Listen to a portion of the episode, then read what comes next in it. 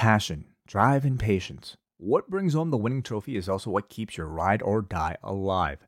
eBay Motors has everything you need to maintain your vehicle and level it up to peak performance. From superchargers, roof racks, exhaust kits, LED lights, and more, whether you're into speed, power, or style, eBay Motors has you covered.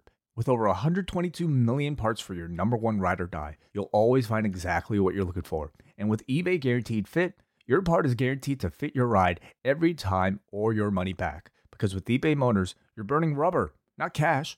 With all the parts you need at the prices you want, it's easy to turn your car into the MVP and bring home that win. Keep your ride or die alive at ebaymotors.com. Eligible items only, exclusions apply.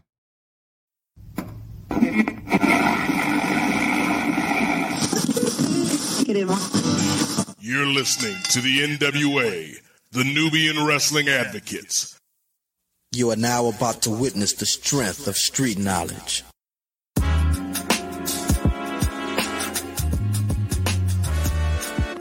Yo. It's Righteous Reg. It's a case for the safe, keep a space for the Nubians. Unfiltered, off kilter, the professor, the godfather, post wrestling the NWA, not oh, keep guessing, huh? The views and expressions, you know the rest it's top excellence, get the message. Advocates for Nubian wrestling, you're listening to the best again. Black wrestling in the ring we invested in. Nubian kings and invested in. It's for the culture and we reppin' it. It's for the culture and we reppin' it.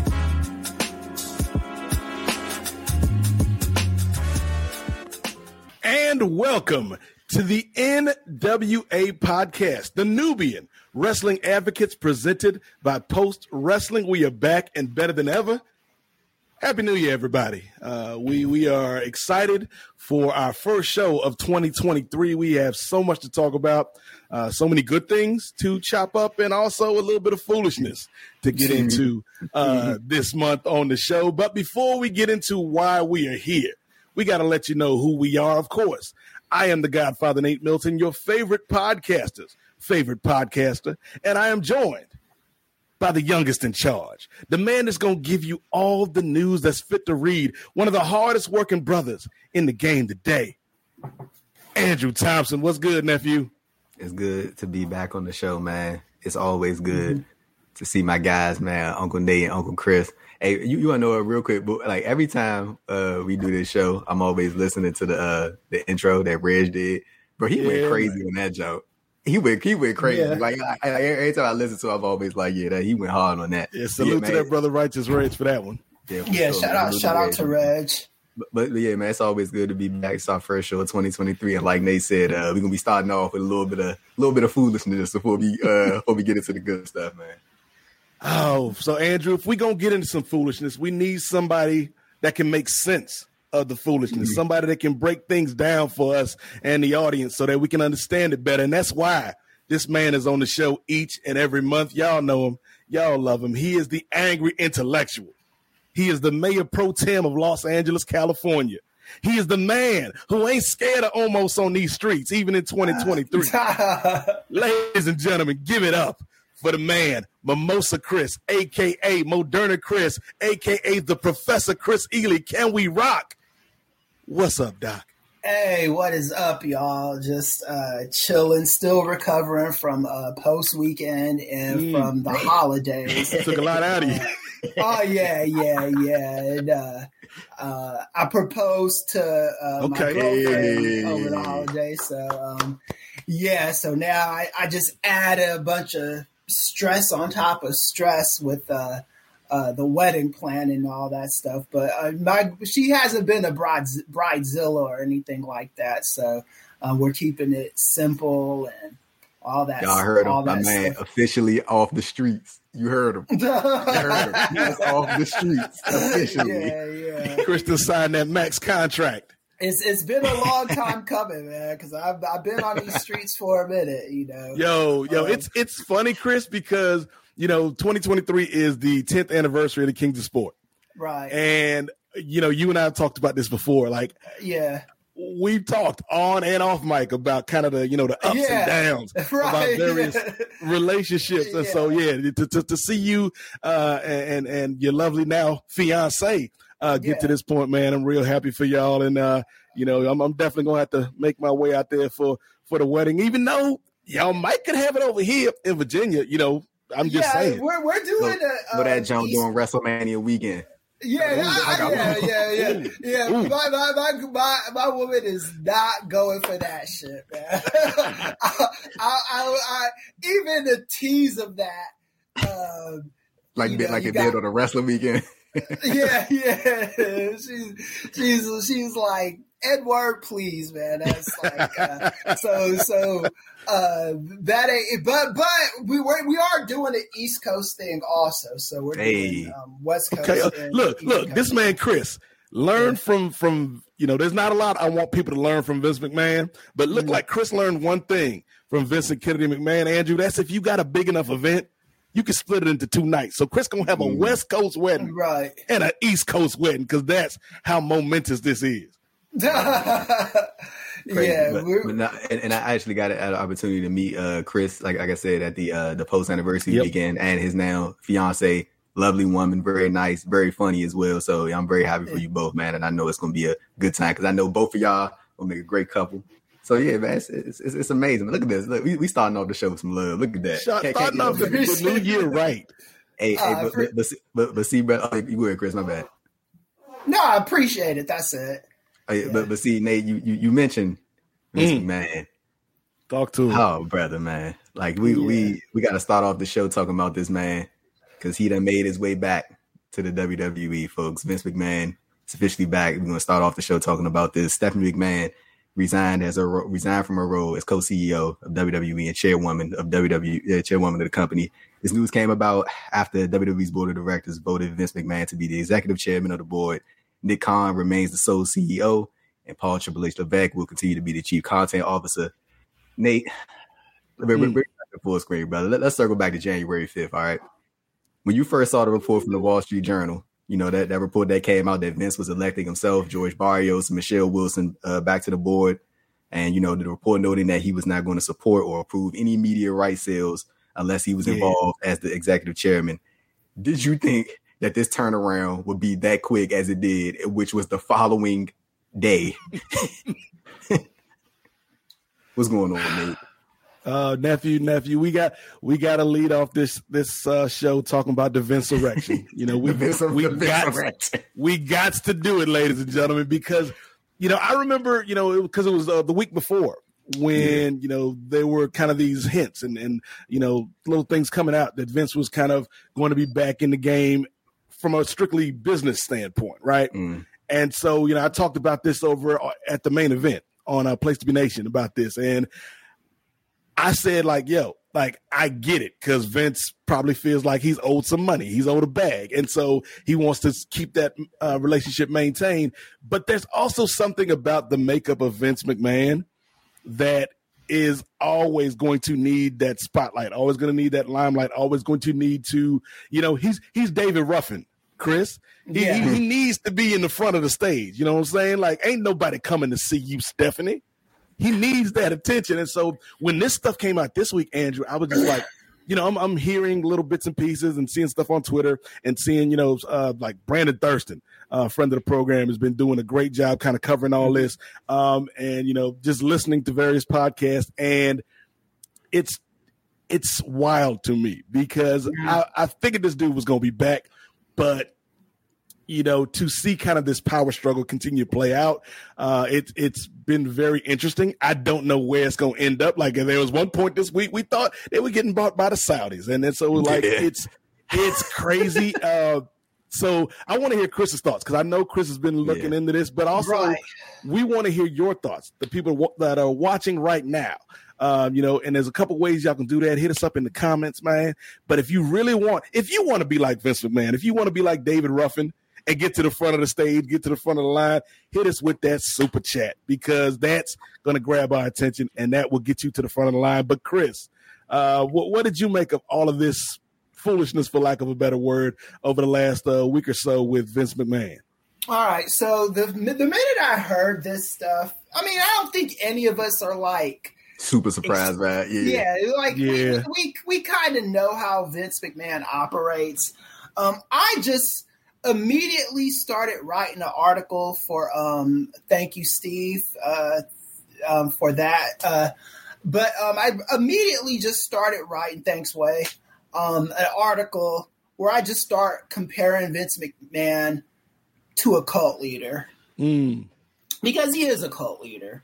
Um, he he Vince McMahon, the language that he used um, when he um, came back, the anytime I start hearing the the language, the I alone can fix it language, mm. you know, mm. like the the Donald Trumpian stuff where there's an issue. Sometimes it, in in psychology, when when I like if you look into cults, sometimes it's a real issue. Sometimes it's not a real issue. Sometimes it's a made up issue in the the cult leader's head, and they say that they are the only person that can fix whatever's going on. It's a, mm-hmm. it's an ego driven statement. It's um it's a um it's a little bombastic. It's a it's it's mm-hmm. just very very you know I me I need to be here to fix this. Um, mm-hmm. And this is the thing about these organizations. It doesn't matter what it is. It Vince McMahon didn't create WWE. Um, WWE was around before he became in charge. It will be around after he's gone. Um, like Walt Disney, is it needed to run hmm. Disney? You know, Ted Turner, is it needed to run Turner Network television or Turner Broadcasting Station or any of that? Mm-hmm. You know, Papa John, is it needed to run Papa John's? like, like the the, the, the, the show the show does go on with or without you. And I think that's kind of like a hard because Vince McMahon is at a stage in his life and his mm-hmm. career where um, what he's created um, can survive without him, and it will survive without him, depending on who the buyer is. But um, right. and, and if he sells it to a network, um, there's no guarantee he'd he'd stay on. I mean, I think I think the idea is um, Vince McMahon sells this and stay on WWE's board. Mm-hmm. Um, we'll see. Let's see how that worked for Ted Turner. You know, mm-hmm. um, he sold uh, his stuff and was ousted. Um, so, you know, there's no, the only way I could see him kind of staying on is if he sells it to the Saudis. And even then, mm. you know, you know, they might, you know, what is, it, it's just, I think he's trying to guarantee power for himself, and there's yeah. just no way to do that. If if you're either going to sell it or yeah. you're going to keep it, and if you sell it, then it's it's what it's it belongs to the streets now. Well, before before we turn to Andrew, it's like it's the question of legacy at yeah. the heart of it. And legacy tied in with like ego, like you mentioned, Chris. And I'm gonna take us on a little bit of a tangent. You know, uh, Kate from Montreal ain't here, but we still gonna take a trip to Tangent Town here, Chris. Uh, yeah. Like I've been playing this game on on the uh, Xbox here lately, just because it's a game that, unlike NBA 2K or Madden or something like that, you know, one of these shooting games, I don't have to be like super duper engaged with. I can just play it for like 30 minutes when I get home from work and decompress. Is this game called Crusader Kings? Uh, Crusader Kings 3 to be uh, factual, Andrew. And basically, the, the, game is it's like you are in charge of a country or a county uh, somewhere around the world, and you're building up like it's set in medieval times, and you're building up legacies, and you're building up alliances, and and you try to gain land and power and all this. And one of the most important elements of the game is the heir system, right? Like who takes over once you leave? Because in the medieval game, Andrew, it's been one time I had all these forces gathered. and I got took out by like a flu because they Right. didn't have medicine back then. And so all of that hard work was gone. And, you know, there's been other times where, you know, I, I died in war, you know, my king character. And so the question is, did I leave the kingdom in, in this sense in a good place to survive past me? And so the question is for Vince McMahon, did you leave this company in a place to survive past you? Which is a question that, not to be morbid, is probably close to the top of his mind, getting, you know, being the age that he is. Mm-hmm. But the thing is, this company is at a point where I think, Andrew, we saw last year, right, when all the Vince stuff came out. There's a good portion. There's a good portion of the company and the fans that are like, "Yo, we appreciate what you did, man, but we passed all that. We don't want to go back to all that, you know." Right. Like- and so, for, you know, for you, Andrew, somebody that's been kind of covering this story this week, what do you think is the end game? You know, what Chris talked about various, you know, people that could buy the company and whatnot, but how do you see this kind of turning out? you you might know what's crazy is that uh like it's it's kind of funny what, what Chris was talking about how um you, you know when they, when they talked about that point about you know pe- people saying that the, the the wheel keeps going and things keep spinning and I always say that from a lot of um people that worked for events like in these different podcasts like your Bruce Pritchards or you know pe- people of the soul but they always talk about how it's a it's always the the the, the, the wheel keeps moving or, or the ball keeps spinning or whatever like whenever a talent leaves the company and there's nobody within WWE that needs to be there in order for the company to continue going. And it's kind of Right. funny that that was always sort of placed upon talent, but like when you look at it present day, it's sort of placed on Vince now because they don't need it. They they've shown that since July 2022 up until Yeah. this point that they didn't need him to function, and they've been doing well at, at least from what I've seen on the creative standpoint, and you know in the numbers. I mean, that WWE always does fine numbers wise, like, but um, I'm talking about like as far as the financials and all that stuff goes, as far as the stuff they report on their uh, quarterly calls and whatnot. But I, I think it's a thing of like they don't really need Vince around, but I think Vince is it's a power thing for him. I think that he likes Yeah. being. I think that he loves being in control. He loves feeling like he's in control of the situation. Um, in all Right. honest, in all honesty, when I'm looking back at the allegations that are against him and that you know that resurfaced last summer, I, I I think Vince's mindset could be one of like he feels that maybe he probably shouldn't have stepped down because like Yeah. I mean but just just looking at it now and even um like some of the press releases and stuff like he doesn't address anything and I, I don't think that he ever will address anything. I think that he's just gonna let it go by the wayside and I think that probably could be his mindset to just coast through it and like maybe feeling like he should have never even you know stepped down in the first place from this whole thing because I feel like he would have carried it the exact same way that he's carrying it now by just ignoring it and I think that's probably going to be his mo in this whole thing going forward. So like it, it it's, it's going to be real interesting to see how everything turns out because I, I I can't get myself to believe that Vince is just coming back to be on the business side of things. I think this is Mhm. going to be a thing where he Yeah. like tries to gradually make his back onto head of creative. Like I know PW Insider, they had a report out that there was a talent meeting um, at SmackDown uh, recently at Green Bay that Triple H was the uh, Triple H led. And, you know, he's the chief content officer, and you know, he essentially told people like Vince is back for the business side of things, you know, to lead the negotiations of a possible sale if that is to happen, and he is not going to affect the creative process going forward. And you know, Mm. every, everything we got going on, basically telling everybody we straight. You know what I'm saying? We got everything Yeah. in control here, everything good. That's some bull. I do not believe for one second, bro, that this man is not going to try to get his way back into creative. But he control freak. Th- th- He's a control freak. That, that, that- that- Yes. like that, that's what he like. He likes the feeling of being in control and running the ship. I, I just can't Right. see in a world where you like. Let, let- let's let's even break it down simple as this, right? You do something for ten years, twenty years, thirty years, right, and you just got to stop and Mhm. it's just all over. It, it, it ain't no way that whatever it is just goes away that quickly. Right. And you looking at his situation, I, I just can't see a world where he's like, okay, I'm just cool with just being on the business side of things. Like he, I, I I guarantee, in some way, somehow this year, he will be back in the creative role, wh- whether it's leading it or he Mhm. will be assisting Triple H very heavily. like in, in, in- Yeah. in things that are going on. So This- like, it, yeah, you good, Chris. the, my my prediction is kind of in line with yours, but I'm I'm going to veer off a little bit. Mm. Vince McMahon's time has come and gone. He he probably hasn't realized it yet, but it's it's done, dude.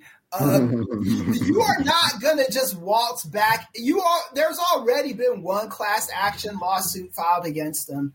Um, yep. There's gonna be more.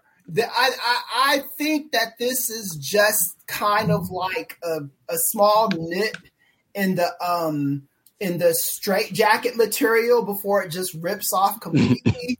um, I I think that um that that Vince uh, in in June and July, I said that Vince McMahon did the most honorable thing that a dishonorable man can do.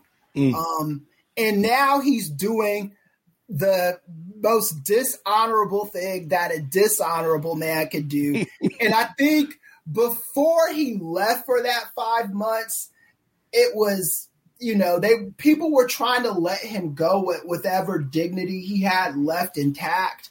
Um, I just do not see him just bullying his way back to the top of the mountain without a lot. There will there will be blood. Uh, to quote yeah. Daniel Day Lewis, you you are not just gonna get back right. over there and right. and and and bloodshed not happen. That's my opinion. Yeah, like I, it's when I'm when I'm thinking about like the the, the coming months and stuff like that. It, it's so crazy how much has happened just over the span of what we be like 15, 14 days in, and like mm-hmm. all this stuff has already happened, and like specifically pertaining to this, like like Chris said, I I just can't see where this dude just comes in and he's just okay with just being on the business. I, I honestly like without ever hearing him say this or reading him saying this, I, I, think a part of it bothers him that the company was okay and he was not there. Mm-hmm. Yeah. Like I, I, I genuinely believe that he was like, a, like yeah. a part, like a part of him wishes like they would have failed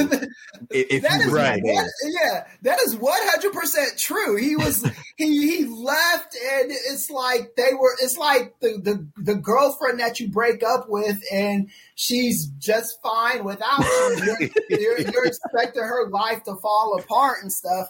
And I think that that's Vince McMahon is having issues with this with this reality. I think mm-hmm. that um, he to be 100% honest with you, I think that Stephanie and Triple H could have probably taken over this company back in 2009, 2010, mm-hmm. and, and, and, it would have ran smoothly. I mean, um, Vince McMahon might have ran been, better yeah, might might have. You know, uh, Vince McMahon has been making a lot of questionable decisions for a long time.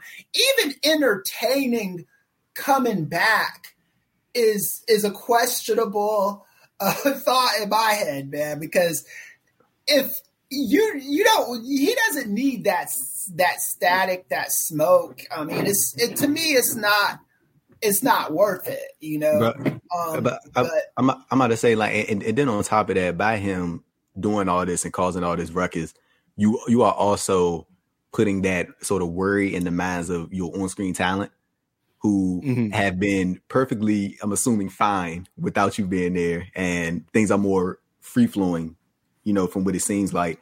And then now the thought in the back of their minds, like even though they had that talent meeting that you know Peter Musada reported about, you know about Triple H clearing it up, and but I, I bro, there, there is no way that most of those people aren't thinking like somewhere in the back of their minds, yeah. like there's a right. chance, like he might be back. You know what I'm saying? Right. And that that yeah. causes a, a, worry for for some people. So like you, by by him doing this, you interrupting so many different departments that have been used to you not being there.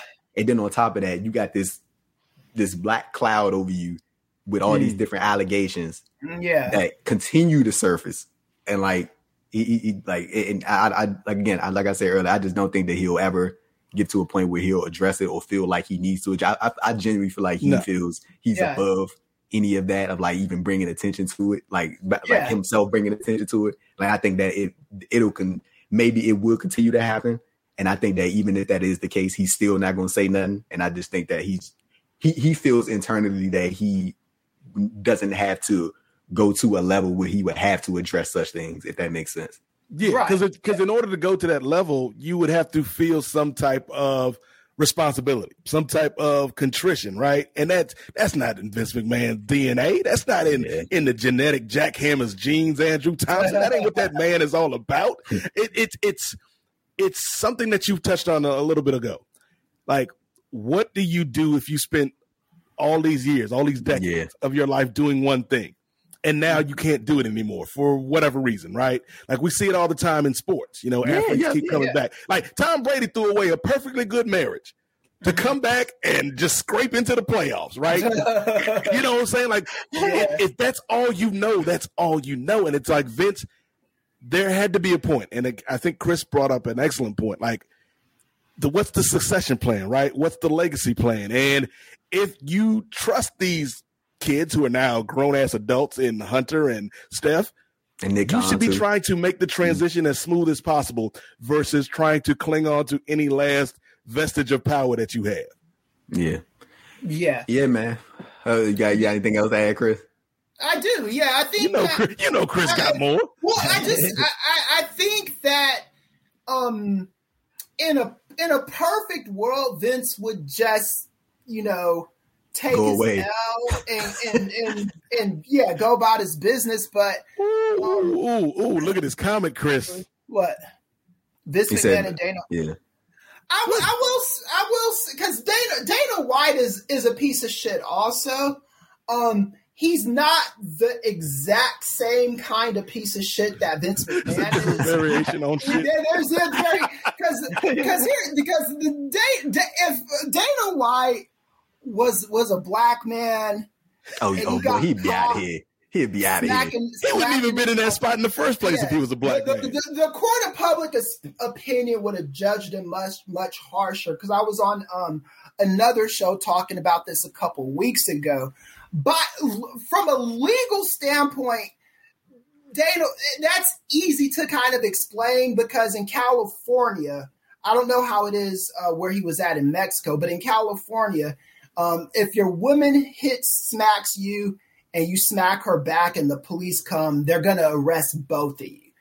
However, you know, this guy has gone on record, him and Vince McMahon, um, you know, like, oh, well, I don't, it's bad to hit women, especially Dana White. He's, he's posted about this uh, plenty of times. Anytime a fighter has gotten caught hitting a woman, he's been really harsh against it.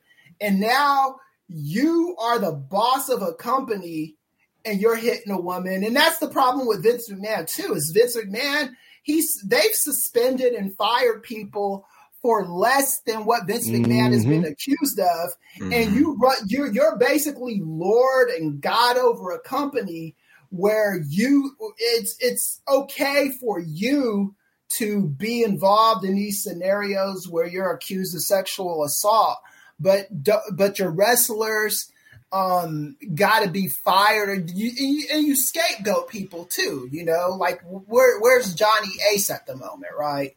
It's like it's it's this is what this is what Vince McMahon and and Dana White do. To Dana White's credit he did you know give a apology and it wasn't like one of those BS apologies but at the same time you still he still there still needs to be some atonement for that right Right. There needs- there, you, you, I need for me personally I need to feel like this guy is going is having professional consequences for Yeah. um for smacking his woman and it you- just you- doesn't you want- seem like he's got, got any yeah You want to know what he? I I think he said in one of the things. I think he said that his um his punishment was that he is going to be known as the the person No, that- that his no- on the wall. That that, that, that's what I said. Like he that that Yeah. was like one of the. He, he tried to like smooth cop out his way out of Right. it. It's Like, Yeah. you know, people they, they Yeah. gonna label me. Like, Like, like, that ain't no he- punishment, bro.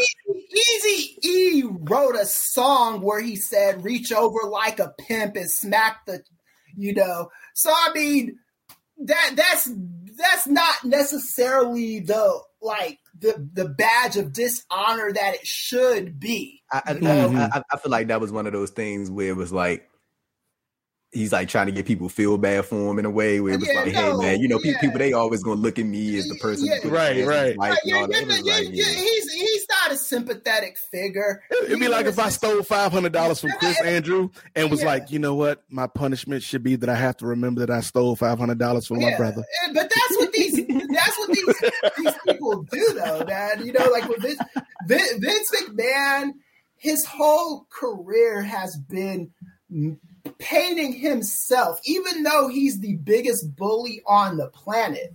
He Mhm. paints himself always in that victim role. He did Yep. that with uh with, with Ted Turner and WCW. He did that when With AEW yeah, with the government, with when AEW like started like showing some signs of strength against WWE, it's just what they do.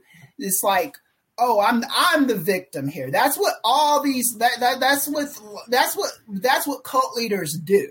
You know, it just it just is what it is. It's like, oh, I'm the victim, you know. And then you always have these minions underneath you that will defend you no matter what. You know, like sometimes I listen to the the, the wrestlers and talent and people who've worked in Vince McMahon's orbit and the They way love they just Vince, boy. yeah they, They defend it. like some of those defenses just don't even make any sense. you know, it's like you're like when Chris Jericho was talking was defending Vince when when Vince was caught with all his um all those women and stuff. And Vince and Jericho's like, well, no, she willingly agreed to do it, so it's two adults. It's like you you sound like a dumbass, dude, because that's not what the the law it is not that. The law is not you can be the boss of a company and just have sex with employees all willy nilly. You know, there's levels to this stuff. You know, But you might know Mm. it was crazy. Like I, I I think it's um, uh, in, in that uh, I forgot what article it was. I want. I think I think it was the. I think it was. I want to say it was the Wall Street Journal article when um they they, they had they had caught up with um what's that Greg Valentine and he had, I, I, I know he said this, I think he said this in like prior media appearances, but he had said something. I think it was about the uh the Rita Chatterton uh allegations, and he was just Okay. like he I, he was he was saying something like like he, he didn't believe her when she initially told him about the situation because he didn't think that Vince was attracted to her to believe that something like that could happen. And I was like, Mm. like he like he like openly said this, and like I like I haven't read in the article like that he said he said similar stuff like that in the past. And, Yeah. like just to hear like some of these old wrestlers like they they Yeah. they. They, I mean, it's not even old. I don't want to say old, but like some of these wrestlers that have been under the Right. man Well, for so long, they they had they had like this this inner defense mechanism. Like they feel like they Mhm. have to go Yeah. to bat for this dude because he took care of me at one point in my at one point in my life. So he just did. Like twenty years ago, this dude took thirty years ago. This dude Yeah. took care of he, me. he ain't brought your ass back since. And, and- and- Right, and- yeah, and they- in this in, in, in this in this uh like these pe- these horrible stereotypes r- r- rape isn't rapey rape or rapey behavior isn't about um being attractive to somebody or anything like that it's about having sexual dominion over somebody sexual power over somebody um like in a date rape situation um, the guy would get mad at the woman because she is turning him down or whatever. So it's him trying to show her, "Hey, I'm I'm the one in control of this situation." Right. And Vince McMahon, the way he he does things, it's just about him having the power to do it. It's like, okay, let me see if I can make this guy. If I pay this guy enough money, can I Mhm, mhm. can I get him to kiss somebody's ass on TV? Can Well, I like- get The, the, well, I want to touch on that real quick, Chris, because the, the title of this episode is Money Power Respect. And Mhm. Vince definitely has money and he has had power in varying degrees, but there is no respect, right? Even Right. from somebody like a Greg Valentine or some of these old wrestlers that you hear talk about him, Andrew, it's less, oh, I respect that dude. I love that dude. And it's more like, yeah, that dude gave me money. That Yeah. dude Right. gave me yeah, and, yeah. and maybe and maybe he'll give me some more if I defend. and him. maybe he'll give me Yes. some more if I keep saying nice things. Yeah, it's, it's, it's not- exactly. What, what, Go what ahead, I'm go think- what I'm thinking about is like when Vince, um, I had, I had, just, I had just had this thought in my head, but like he, mm-hmm. Uh, you, you go ahead, Chris. I'm, I'm, gonna let it come back to me. I had just had it in my head, but it just. No, I was about to say, but it, you it, It's these. What what happens is these wrestlers. Some of them are attracted to the accoutrements, right? The the stuff that Vince McMahon gives them, the money, the lifestyle that they get being associated with WWE. Some of it is just simply I've been wanting to wrestle in WWE since I was a kid. And now that I'm here, I appreciate it. I'm just grateful for the opportunity. Mm-hmm. They look at their relationship with Vince McMahon, and this is the a horrible thing that any employee can do is you look at your relationship as your boss doing you a favor. That's not the case. This is a mm-hmm. symbiotic relationship. Yes, a mutual thing, brother. You yeah, helping me, I'm helping you. Yeah, yep. you are. Yeah, you are. You are provide. You are getting paid to provide a there service you that you are providing, mm-hmm. right? So you know, so the, all this, and I know Vince McMahon is the like for the longest time he was the only game in town, and there's respect. Maybe Vince McMahon uh, paid some money to get you out of a um, sexual uh, crime or something, you know.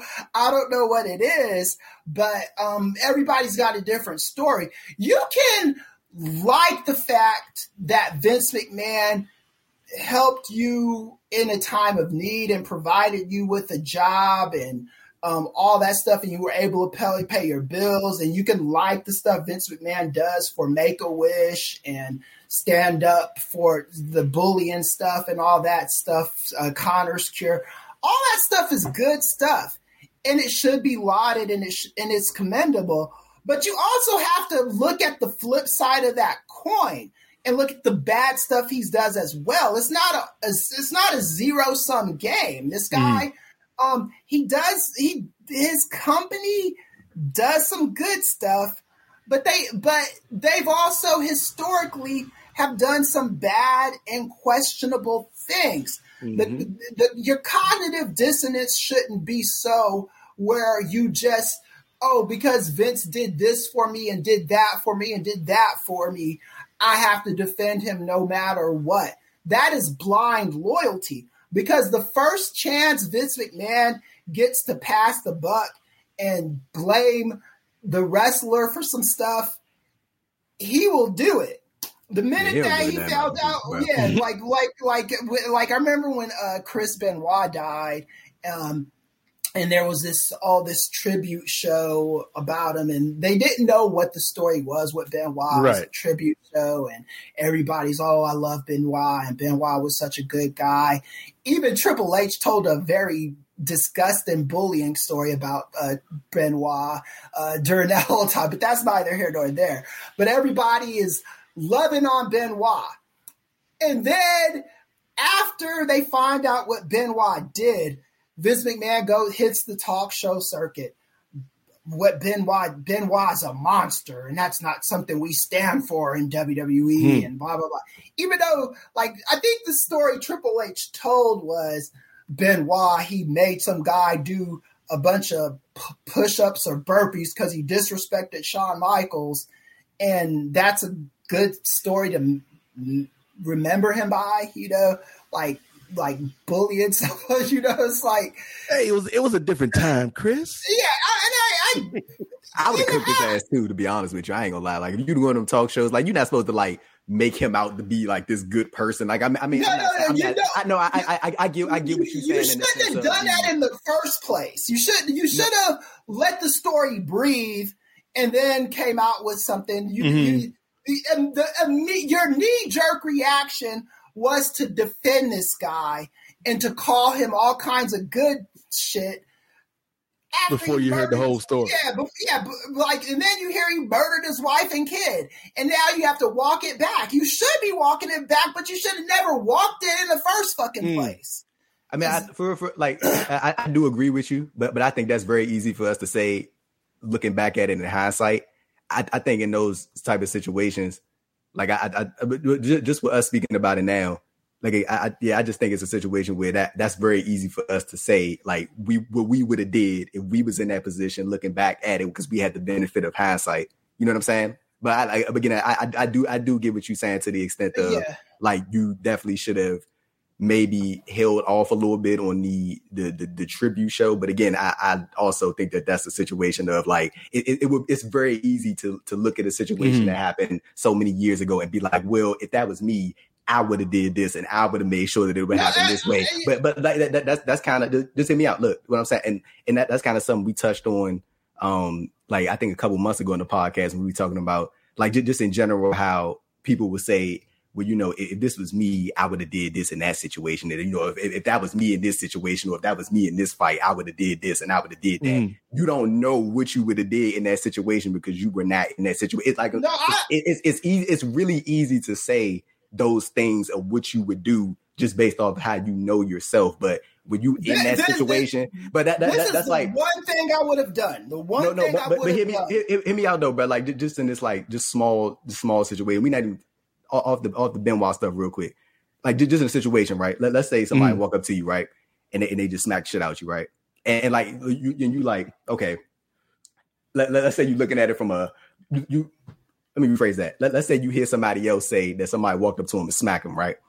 If- Mhm. You you would have been like, let's say you like, oh, well, you know, if that was me, you know, I would have I would have did this and I'd have did that. You know what I'm saying? But like, when you if that actually happens to you, you don't know how you're gonna react in that situation. You could think you know how you react, but until you actually in that and you in that moment and you in that position, you Mhm. don't know. And that, that and, and I and I do get what you're saying to to this like again to the extent of they definitely should have held off on that. But like I Yeah. also think that when you talking about stuff like that, we have the benefit of hindsight, bro. Like we Well, have that it's- benefit to be like, we would have did this a little bit different. But if we were in that exact situation in that moment, you just don't know how you would have reacted. And it's very easy to say that you would know if you how you would have reacted in that situation. Well, th- this is the thing. This is the thing.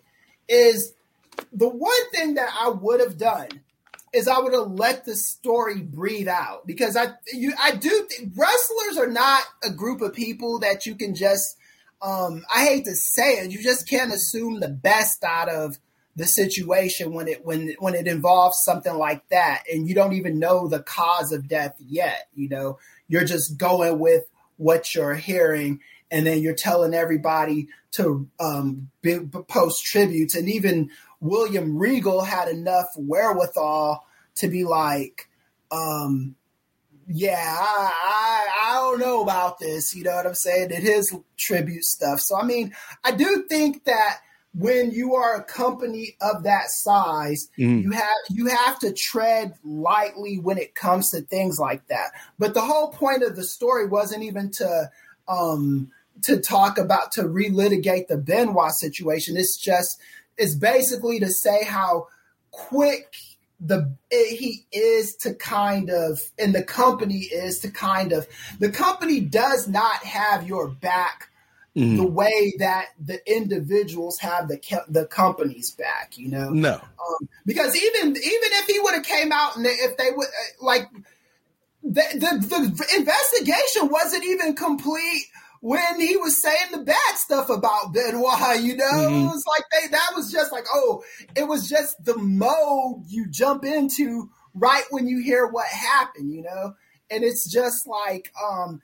And that was one thing that I did like about um, the law in those days. It was it was like when when when the story broke, um, it wasn't just oh let's praise Benoit or let's crap on Benoit.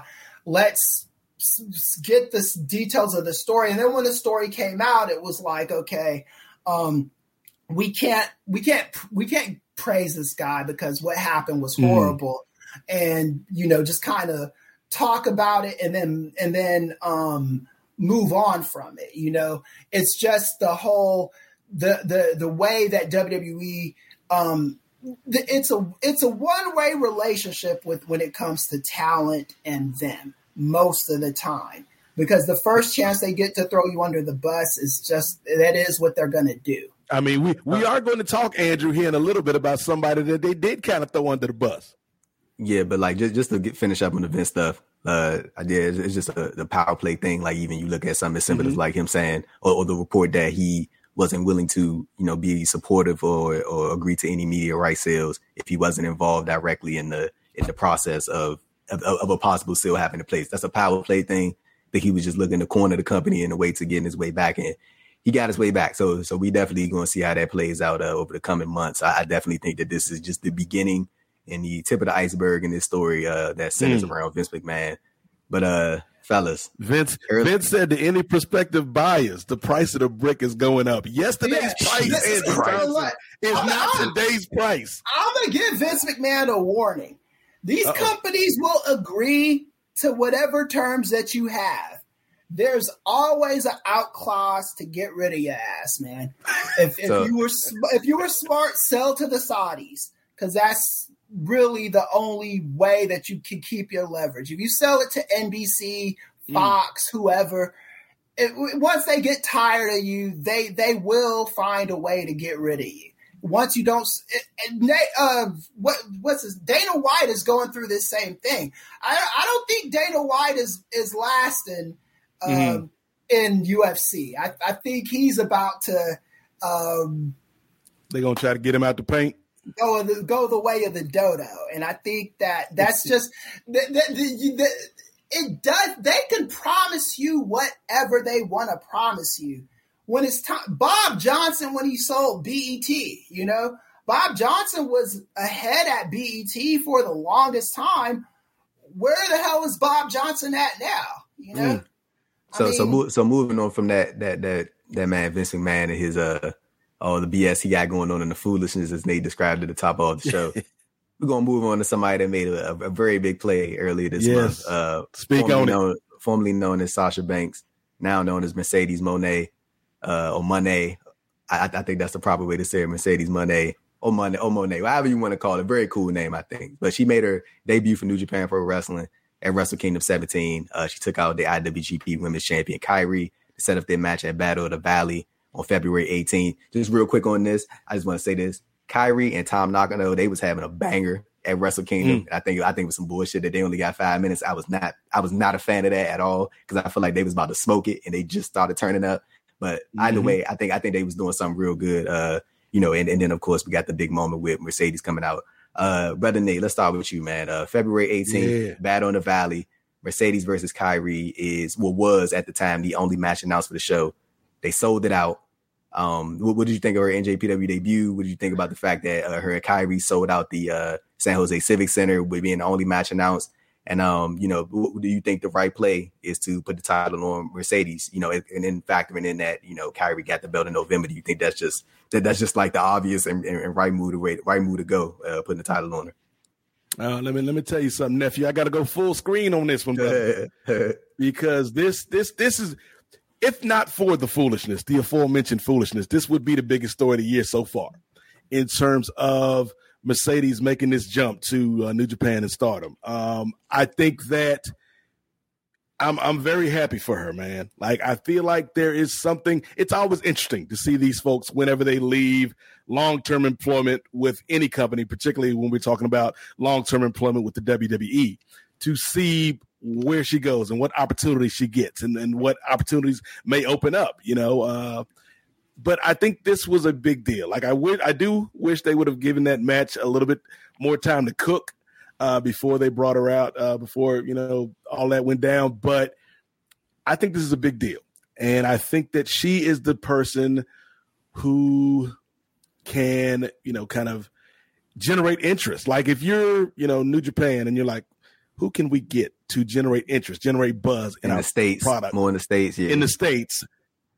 Mercedes, uh, Monet, uh, Money, uh, either way, she the one. You know what I'm saying? She is the one because, like, we've followed her story all last year, Andrew. You know the story of her and also um, uh, Trinity, uh, Naomi, mm-hmm. and uh, the, the question was where was she going to land? And you know, even this past week, you know, you had folks like, is she going to be a mystery partner on AEW? Like, hold on, pump the brakes.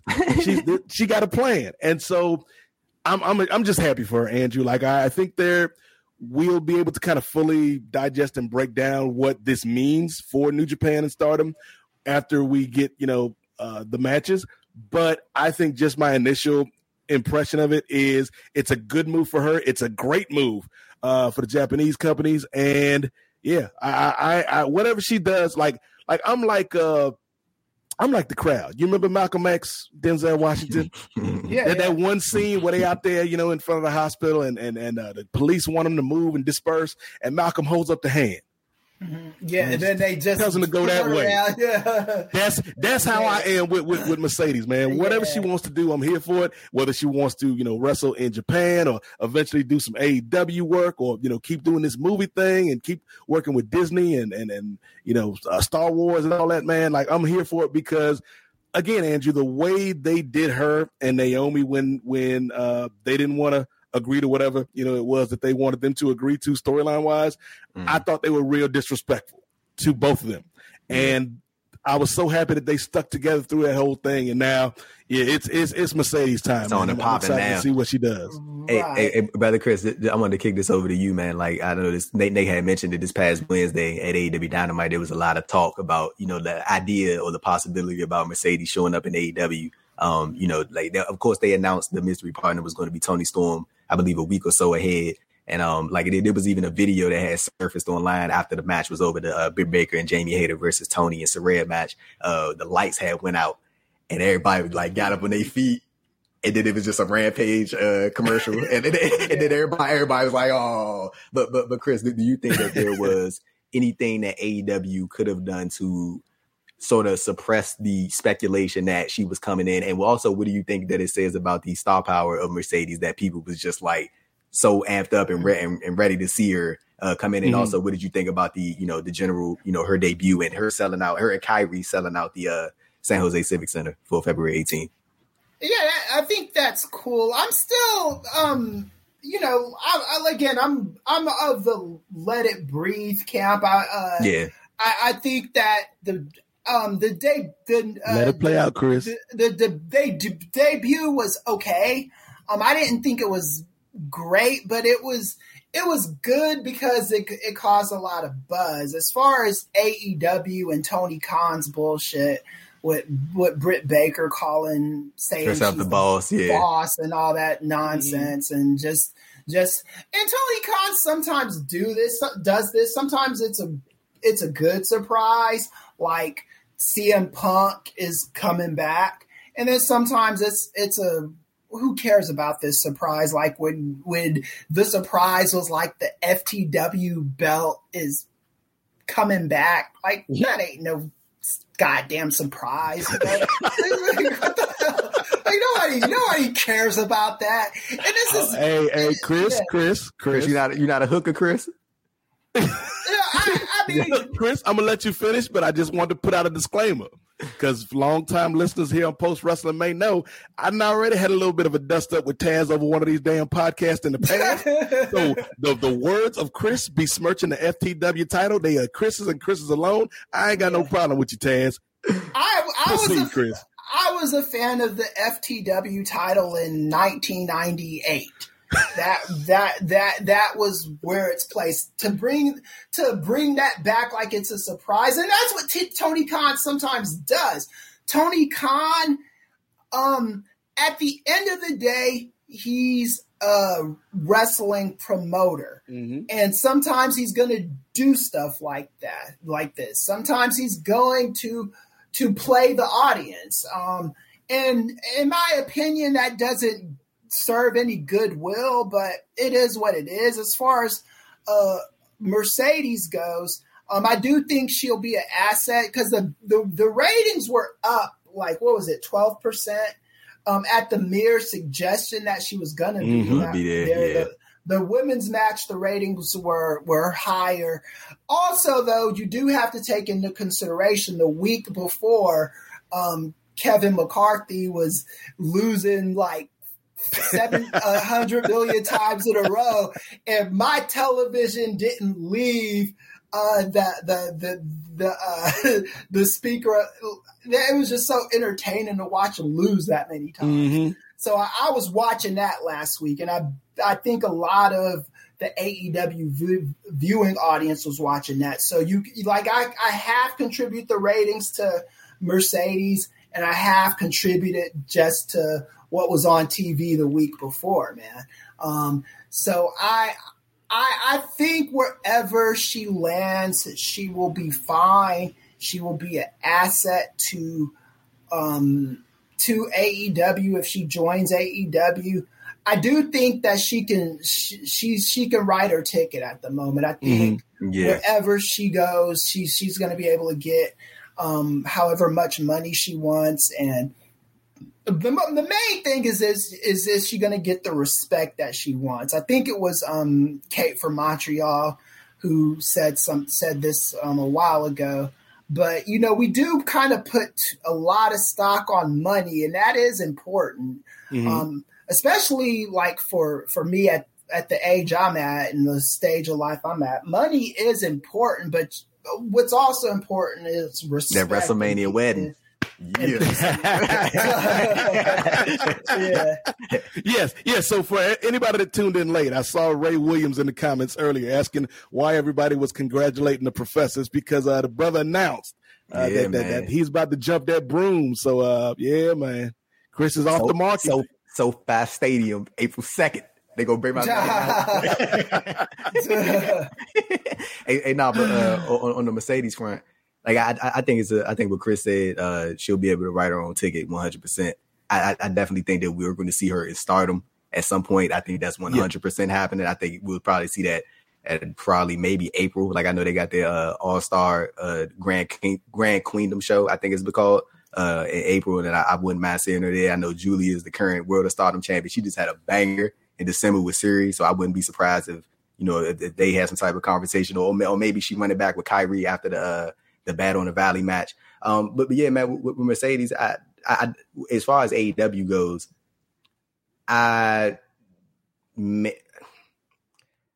I, I, I don't know this at all, but Mm. I'm just I'm just purely guessing. But I, I maybe she might not want to be like locked down to an exclusive deal, like Right. th- like she. I mean, not not, but maybe she just got you know she just got out of one. So Yeah, at least not right now. You know what I'm Yeah. saying? Like just immediately getting out of a contract where you was just like, I, I'm, I'm really like tired of being here. To jumping in another contract, maybe it's not, Mhm. it's, it's maybe it's not attractive. And I'm sure that Tony Khan having a talent like Mercedes, he would want her to be under in under a exclusive deal. You know what I'm saying? Yeah. So like I, I, I can definitely see that situation. But I, I I think as far as like what she gonna do now, man, I think that she gonna be a probably a a, a- a key factor in stardom as as probably an att- attractive a, a, an attraction match. And then as far as New Japan, I think that she's gonna be a big piece of building up that uh, IWGP Women's Championship. I know that uh, the president Takami Ohbari he has said that uh, New Japan Strong is gonna get revamped and it's gonna be like rebuilt or something along those lines. And I think that's gonna be something where they try to make it. Uh, I mean, it's it's already a brand, but like more of a legitimate thing. Like they're doing like more live shows and like they trying to Mhm. get bigger crowds and run bigger venues. And I think that she is going to be a big part of that. Like I even uh, with Jay White, he has the loser leaves match with Hikuleo, lo- loser leaves Japan match with Hikuleo. If if Jay White stays with New Japan, I, I can see him losing that match and being a big part of that New Japan strong revamped version of the brand and sort of whoever's the uh like maybe they'll sort of you know do something else with the never uh, the strong never open weight championship or something along those lines and like I, I could definitely see like him and maybe Mercedes being like the you know what I'm saying like the along with the respective champions being like the the, the front people as Yeah. far as that New Japan uh strong brand a- a- a- as it gets revamped or like as he said it's going to be rebuilt so you know that, that that's all speculation for now but um yeah I I I think that the debut I, I- think for a lot of people, like I saw a lot of criticism about it and a lot of Mhm. praise, a lot of praise about it as well. Like look, looking back at it, like I, I, I- don't think maybe it was as far. Because I mean, to to me, like I- honestly, I, I think I was just like amped to see her there. right. Yeah. I was amped to see her in in the New Japan space. Like I, I was amped to see that. But like I know a lot of people was like the move and stuff like that. Like I, honestly, but when I'm looking at the move, I, I don't I don't even think that was her fault. I think it was just a, Right. a timing thing with Kairi. Like I don't think Kairi knew Right. exactly what Yeah, that was. Like I like I, like because I had saw her do. I saw a clip of her doing that exact same move when she was training in Mexico, and I even had seen Tony Deppen um post a clip of him doing that move like back like back before like when he was just like messing around like trampolines and stuff like that. And like Yeah. what, what what was supposed to happen, she was supposed to turn around. Kairi was supposed to drop on her on her feet and then drop Mm. down for the DDT, but she went straight down for the DDT. And I think that was just a miscommunication issue. And like, I mean, as as far as like uh the, the people talking about like the crowd reaction, like I mean, I, I I, I just looked at it like this. I just thought like a maybe a great deal of that fan base, or maybe a good portion of those people, they didn't know who she was, but they obviously maybe she, you know, she's being presented as a big deal. She's Right. somebody. You know what I'm saying? That's why they. You know Yeah, what I'm saying? I, I, I, I don't think that crowd reaction mattered. I think Yeah, that- the- that- bro, that- that- the- no, it's- yeah, you good, Chris? Not uh, well. Hold on, real quick. Yeah. Like, that, that, that's what I was saying. Like, like I, I think a lot of people was trying to like downplay yeah. her debut by saying to the crowd. Mhm. I mean, they. I mean, she ain't no Okada or no, you know, or established New Japan talent. You know what I'm saying? Right. New, New Japan, they barely got women's matches taking place in the company. So, like, you know what I'm saying? You, you Yeah, un- so, unless, I mean, you, unless you paying attention to the Stardom product, or you paying attention to a Tokyo Joshi Pro, or you paying attention to you know any of these other uh women's wrestling only promotions that's happening in Japan, really wouldn't know Look. who she is. I, I mean, but WWE is a, a big ass company, so I mean, Oh. you're pretty sure you know who she is. But like, I, I I really wasn't factoring in too much of the crowd reaction. I I, I saw most of the criticism coming from the move part of it, but like honestly, Mhm. for me, I was like, I was just amped to see her like in the And honestly, right Andrew, there. to your point earlier, like to your point earlier about New Japan's aspirations for Western expansion, the crowd in the building ain't really who that debut was for anyway. right? Yeah, that's It what was I for the people watching. Yeah, the, the most the most important. So someone I've been getting all kinds of uh, marriage and wedding device advice and stuff for the Okay. last couple weeks or so. So what what what what is more important um, when it comes to a wrestling debut is not the wedding day. What's important important is a mar- the marriage, right? Is how is the run gonna go? You can Mm. get Speak caught Talk to him, Chris. Talk The to him, Chris. the, the debut is just one thing. I mean, like, look at how Ric Flair debuted in WWF when he first debuted there. It was like it, it was like at on the, that old primetime wrestling show in the crowd doing some dorky crap, you know. And if you look at like Bret Hart's WCW debut, that wasn't good either. You know, the, the, the debuts are not going to always be great. What matters is the career trajectory they're on once they're in the company. So I thought for it wasn't though it wasn't a horrible wrestling Yeah, debut. It, it wasn't like bad. It wasn't like oh my god, let me call you, hey, hey, everybody Chris, up. Chris, read that Yeah. comment, bro. Read that Mhm. comment right there. Yeah, um, that uh, to The February 18th. Oh, the February. I can't see it. Let me see. He, he- he said he said the February 18th sellout speaks loudly on uh, Mercedes' popularity. Yep. Oh yeah, yeah, yeah, exactly. The fact that it, yeah, the fact that it did that. I mean, I think the the debut was it perfect? No, but did it do the basic gist of what it was supposed to do? Yeah, I think it did. I think, and now we just have to see how the rest of it goes. If like every debut, if every match she has doesn't improve from the original debut, then yeah, throw out the criticisms, and you know I'll be the first one to say, okay, this was a bust, but it wasn't a bust yet. So Yeah. Yeah, I, I, I had yeah, I, I had just saw Twan comment. Can you pull that back up, Nate, real quick? Twan yeah. Twan Mac, if you could find that. I think you had just pulled it up, or, I, or maybe it, had, it probably was a Yeah, little bit far up. Okay. Yeah, he, he said W. No, no, it, it was a. He, he said something about um. Well, I, I remember what he said, but he was like the the reaction that she got when they when she did the first little reveal, and she got a nice little, she got a nice little reaction, and that, that's what I said. Like I, I mean, like th- just the way that you saw some people talking about, it, you'd have thought it was like, yeah, there you go. He was like, and she did get a pop when they showed her face on the Tron. Like, like ju- just the way some people saw, you'd have thought it was like, boy, it was like quiet as hell Crickets. in that jump. But she, Yeah, she yeah. came out like she. But, but when they first did the reveal, you heard the little oh, like everybody was like, you know, what I'm saying they, they, they, they know, like people knew who she was. They They were like, yo, that's the chick from the Mandalorian. Right. but but like again, again I, I I think Chris got a very valid point of um you, you know I, I think that we'll see how this whole thing turns out, and I I, I think that it's going to go quite well. Like I, I think that now all Yeah. that's left to do is you got the match on February 18th. The jump sold out a whole month before it's set to take place, and then all you gotta do is go out there and have a banger. You got a banger, Yep. and then you do whatever the next thing is, whether that's stardom or you know whatever whatever is next. I think all you got to do is keep delivering, And then like I know she just got casted for that movie role, or they, they just announced her for that movie role or something like Yep. that. Yeah, the one with uh, Don Johnson and Yeah, um, the one with- yeah. some other cats. Yeah, Yeah, Don yeah, Johnson still out here making movies. yeah. Sonny Crockett out here getting the bag. So so so yeah, that that one. So I mean, you, you know, I I I mean, I I don't think that anybody in this world, if you're a well, a- anybody, period, you are, you know, you're you're you're not allowed to be criticized or critiqued. You know what I'm saying? Like I, I don't Yeah. think that's that. I don't think that's that's fair. That's a that's a good mindset to have in terms of like, oh, you shouldn't critique this person or you know this person Yeah. should be exempt from being critiqued or criticized. That's not I mean, Right. especially if you're in the public eye. You are going to be critiqued whether you like it or not. There are going to be people who don't like you. There are going to be people who like you, people who can't stand you, people who don't love you until you, whatever, until the, until the end of this lifetime. You know what I'm saying? So I think it's just a matter of like exactly what Chris said. We just want to see I how it think- turn out.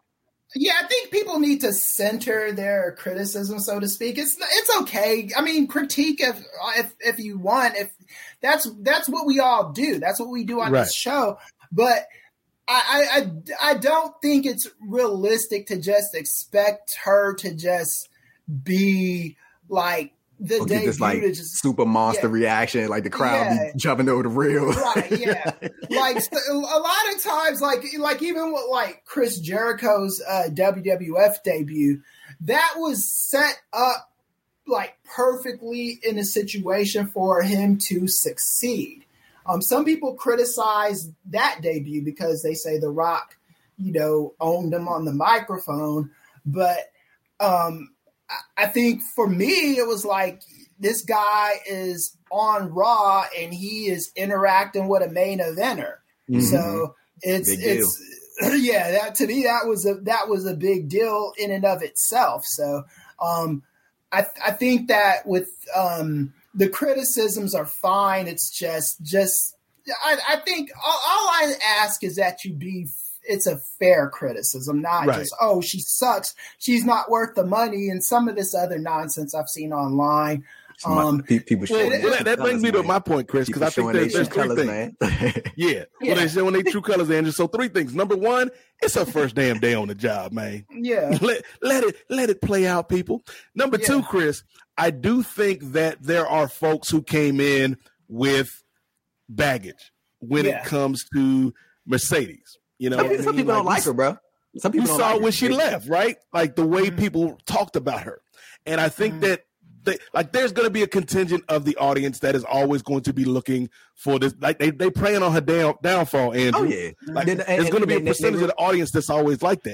they praying on her down, downfall. And yeah, like, Then- and- there's going to be a and- and- percentage of the audience that's always like that. But I say, Nate, Nate, uh, you continue your point. I ain't, I ain't mean to cut you, but I just want to add in, like, I'm not talking about like her as a. I mean, you gonna like her, who you don't like as a. I'm talking about there are people Right. like who legitimately like they don't like her, bro. Like, I mean, yeah. like well, you personally, yeah, yeah. But you go ahead, name My bad.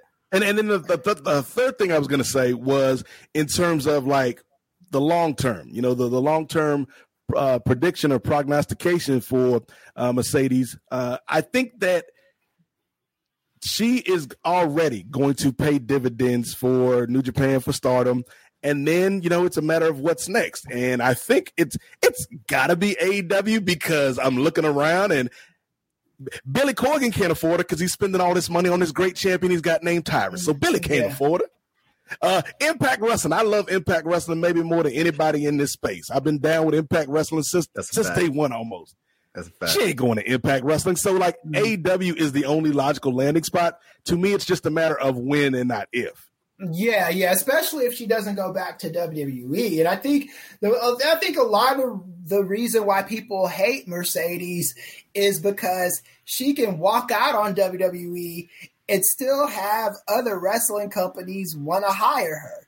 And how many wrestlers can you say have that kind of uh, cachet behind them? You know, not that many. You know, like so that that like just just walking off on an episode of Raw on the day that it's shooting, there's not too many talents that can be confident they would get hired by the rival company if they did that stuff. Mhm. They they'd be like, oh, um, I don't know if we could trust this person or not or not.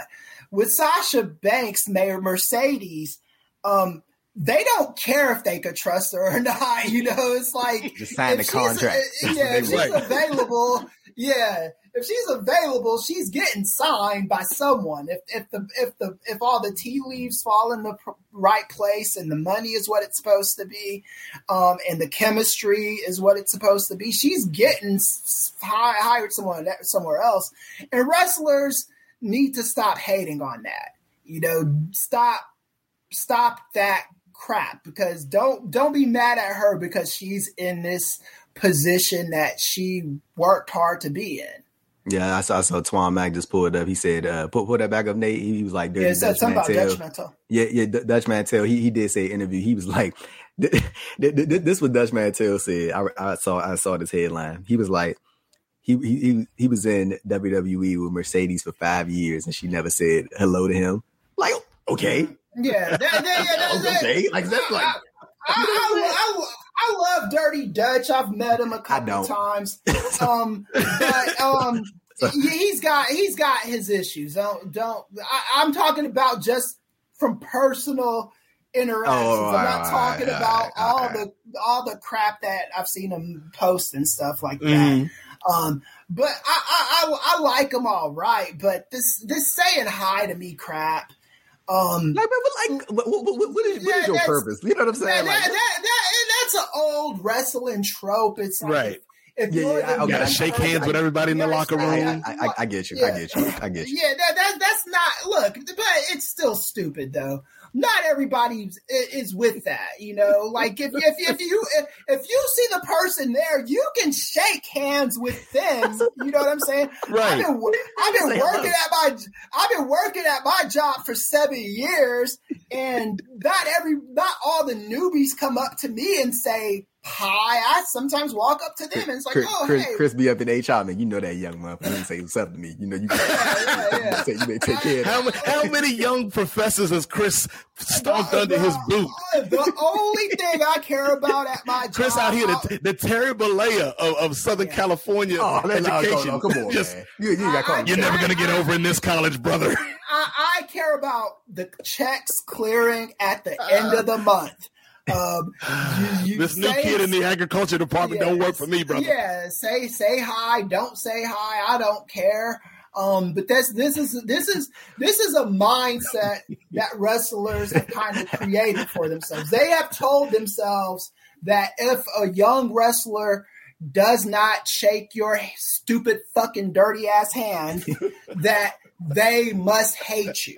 You don't you don't know if they're a if are they a they might be a germaphobe. You know, they mm-hmm. could be like Howie They might Mandel. have social anxiety. Yeah, they might got social anxiety. They may have. It's not about shaking your fucking hand. Nobody's got to do that. You know, especially in the COVID era. Shit, man, shaking hands. I don't want to be shaking motherfuckers' hands. I'll fist bump you and shit. You know, but yeah, The fact that, but, but the, the fact that people legitimately think that they're like owed some type of like, but let, let me, let me yeah. let me give you some life lesson for, from a youngin right here that that's Okay, learned this okay. at a at a very young age. Nobody owe you nothing. Nobody oh, owe you. Nobody Yeah. have to do nothing or act a certain way towards you. You are not owed anything. So like, no- nobody have to walk up to you and shake their hand.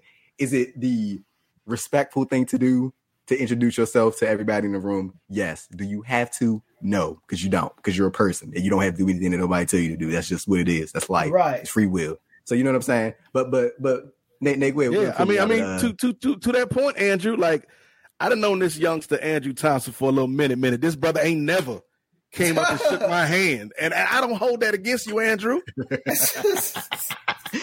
I mean, I know you like four hours away, but you still could drive down to Newport News and shake a brother's hand. But but that's okay.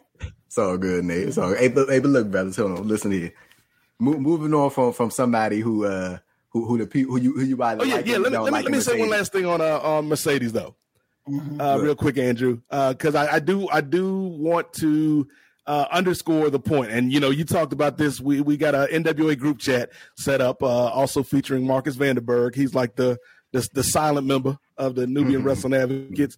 And uh, you know, the fact that uh, Trinity, you know, was saying was not left behind, right? Mhm. Like I, I that to me speaks to Mercedes as a person, right? Like we can t- we can have quibbles about you know performance or you know did that move work? You know was the pop big enough? Whatever, whatever. But your actions show your character, and so yeah, I'm I'm excited for what Mercedes has got to do, and I'm also like Trinity. I mean, I'm intrigued yeah. to see what Trinity's move is now. Yeah, same here, and I, and people sleeping on Trinity and stuff. I I don't understand that. I think um, she she she made a grown woman decision mm-hmm. uh, when she said when she walked out with Sasha. You know what I'm saying? Um, and we still don't know whose idea it was to walk out. You know, so it's like people are jumping to these crazy conclusions. You know, with the handshaking and the Sasha's corrupting Naomi and all this bullshit. You don't know shit because none of us know shit dang, I, I've, I have tried. I, I've tried to get the answer to this. I've asked everybody that knows anybody what's what's the deal, and hmm. nobody. Did you mute himself? Oh. You muted yourself, Chris. There you go. I unmuted you, Chris. Yeah, and that's yeah, that's their business. You hear me? Yeah, we hear okay, cool. make sure. Yeah, that's their business. They don't have to tell us anything. Right yeah. So so so so moving from somebody who is liked uh, liked a lot, and some people have their their, their detractors about them. We're gonna go into this next man, Cody Devontae Rhodes. They they are yes. airing the they, they are airing the vignettes promoting his return. People are just assuming people are assuming, and I think myself is assuming that it's going to happen very soon, maybe even the Royal Rumble. Uh, Chris, we, we talked about this, I think, in the last episode of uh of Nubian Wrestling Advocates. Three yeah. months out from Mania, man. What you thinking, Chris? You, you thinking it's going to happen, or you still think we have we getting the rock? Where, where, where you at right now? Mm. Let's be all three months out from WrestleMania. Mm. If, if, if, the Rock is coming back, I think it's the I think the Rock is winning it. Um, if he doesn't come back, I, I can see Cody, Cody, winning it. Um, if if if me personally, um, I would pref- I think this is this would be a good year to have somebody like um, I would I would love if Solo so- Solo Sikoa um, won the Royal Rumble this year. You know, okay, um, okay, I, that that would be some I, like somebody new. That's kind of you don't really expect it because there there was a time in WWE a long time ago where you know someone like a Shawn Michaels on the come up or um who else um insert wrestler here would win Yokozuna the year that he won. You know, mm-hmm. it was you know you do get these kind of moments. Um, I would really love if if uh, Solo Sikoa won it, um, and um, you know I, w- I would actually prefer him winning it over Sami Zayn. Mm-hmm. O- only because I think the I, I think Solo Sikoa winning would just the the the disruption that it would cause, and it, it, would be a lot more interesting because I think with Sammy we kind of see where it's going to go. Um, but yeah, I think if I think um, my number one is The Rock. If he comes back, and if he doesn't come back, I could see. I, I just don't see The Rock being like, "Yeah, I'm gonna lose this Royal Rumble to to all these cats. You know, hey, I, I, just don't see it. Hey, brother, hey, how, how, how lucky is Cody that he basically got to skip like six months of booking and come back at this like prime spot mm-hmm. where, know, it, right? where, where, where, where, it's, where it's just yeah. like it's, it's just being assumed that he's going to be one of the marquee people in the Rumble, or, yeah. or, or like somehow, some way get to that Roman Reigns match. Like as you look at them building Cody up and you know promoting his return and amping him up. You'd have seen that sister Brandi Rhodes in the video packages get some get some TV time, eating Styles back on return to WWE. But but like, what, what, do you think about their sort of um you know building Cody back up and what do you think is going to happen as we are approaching the Rumble, which is like two weeks away? And yeah. do you think that that's the route to go, Cody winning the Rumble and challenging Roman, or do you think, like Chris said, we'll get the Rock or like what, what, do you sort of see what's happening uh, as far as Cody Rhodes goes in the you know shit the coming weeks? So we talked about this a little bit after Cody got injured, right? Mm-hmm. And mm. I said one of the silver linings in this is that Cody Devontae Rhodes gets to skip five yeah. or six months of yeah. just becoming another dude on this show, yeah. right? eventually getting ground down by WWE booking. And now he gets to come back fresh. And people are like, man, we've been missing Cody. You know what I'm saying? And Cody's coming back, da da da da da. So I think this is a good spot for Cody. I think it's he's the most obvious choice to win the Rumble. Uh, but just because he's the most obvious, Andrew, doesn't mean it's the wrong choice. Like that's who I would go Man, with. I know hey, that's go go go ahead. Go ahead. My bad. just No, I- because I- I- something is yeah. obvious doesn't mean it's wrong. Like I think there's there, there's a reason formulas work, and and I think the formula of Cody stating his mission, coming in, having this big splash at WrestleMania last year, putting on bangers with Seth Rollins, you know, showing up with the his his his whole chest of region, Andrew looking like uh looking like a oompa loompa, uh, grimace, like his whole chest looked like grimace out there, uh, like and then you start to play these vignettes when we're getting close to the rumble. Like I think there's a there's there's a formula, tried and true formula, and I would put Cody in that spot. When it comes to the Rock, and again, you know, Yeah. y- y'all know I love me some Dwayne the Rock Johnson. Uh, the Rocky Maivia picture show will be coming back, ladies and gentlemen. Don't know, if it's gonna, Hey. don't know if it's gonna be January. Don't know if it's gonna be February, but it's gonna be coming back. 'cause we you, got you, you, you, you just go, you just go casually announce that like that's some small thing. I, I, I'm, I'm just I saying. I- I'm just saying gotta get back- because we got to talk about this movie, Black Adam. Andrew. With the the planet. Uh, what was it called? Planet ninety six. Uh, I mean, Planet 51. Planet 51, I know that's 51, your yeah. favorite, Andrew. That Jorge Blanco joint. uh, but but like y'all know, I love The Rock, man. Like The Rock, to me, even when The Rock does wrong, like Young Rock is not a great show, but I'll I'll watch it every now and then on Peacock because I support that brother. But I feel like the momentum for The Rock is it's it's kind of not there right now, Andrew. And I think part of that has to do with just how Roman and the bloodline have evolved Bro, they, they over the past six, They seven months, right? Like I think it's a different space than we were in last year. Like I think last year would have been a great time for The Rock to come back. And obviously, you know, this year we've got Mania in Hollywood or Hollywood adjacent. Uh, Chris knows all the streets. I'm, I'm not from LA. Chris knows all the streets and That whatnot. Johnny Englewood. Inglewood up to no good. Uh, but I think that it would certainly be the biggest match you could put on, 100%. The Rock versus Roman. But I don't know if it's the right match to put on going forward, if that makes sense. like like loo- looking at some of the options, like even, even like Chris said with, with Solo Sikoa, what I what I think he's gonna be doing at the Rumble, um, he he gonna be beating the hell out of that uh that that Hardy dude, the the the singer, the country music singer, I think it whatever he is, because they, they they had did something on Raw where he like hit Solo Sikoa over the back with a guitar. So I think that and, and that dude Hardy's gonna be performing live at the Rumble. So I think Solo is just gonna beat the hell out of him, and that's gonna be his thing. With Sami Zayn, like Nate, this is this is exactly what you what, what I was agreeing with when you was talking about how the obvious choice is not always the bad choice. Sometimes the obvious thing is the way to go. I think that, bro, when you looking at Sami Zayn and the trajectory of like his character and like what he's been able to do with being a part of the bloodline, I think this is some of his best work that he's ever done in WWE, maybe his best Yeah. work that he's done in WWE. But like when I'm looking at how this thing's going out, even this past Friday on SmackDown, when he was having a match with Kevin Owens, they was having a banger, and he saw the bloodline interrupt the match, and he was just like, he was like, why would y'all like he like the look on his face, mm-hmm. like why like why would y'all do that? And like we we're slowly starting to see Sammy. Like I I think that that was just the beginning part of Sammy getting fed up with like you know because like he it, looked like he had Kevin Owens to beat. So I think that Sammy the end game for this. As far as like Sami Zayn in the bloodline is going to be Sami Z challenging Roman Reigns for the title at Elimination Chamber in Montreal. So you know what I'm Mhm. saying? Like Yeah, I, yeah. I, I think I think that that and, and people say that's the obvious choice, bro. That's the obvious choice because it's the smart choice. You got Sami Zayn in his home country.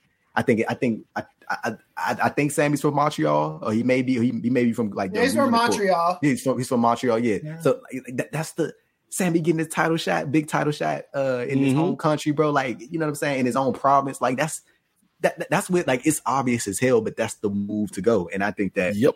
and it's, I think that we'll get Kevin Owens and Sami Zayn in some type of tag match at Mania. Maybe they beat the Usos for the for one Yeah, of the tag belts. I can know easily they, see that. I, I know they, I know they splitting up. It looked like they about to split up the tag titles uh right now. I'm glad I'm glad I'm, I'm glad they doing that. Like enough with the I'm I'm, I'm tired of the double title stuff. Like let's let's let's, let's put these up. Keep them on Raw. Keep them on SmackDown.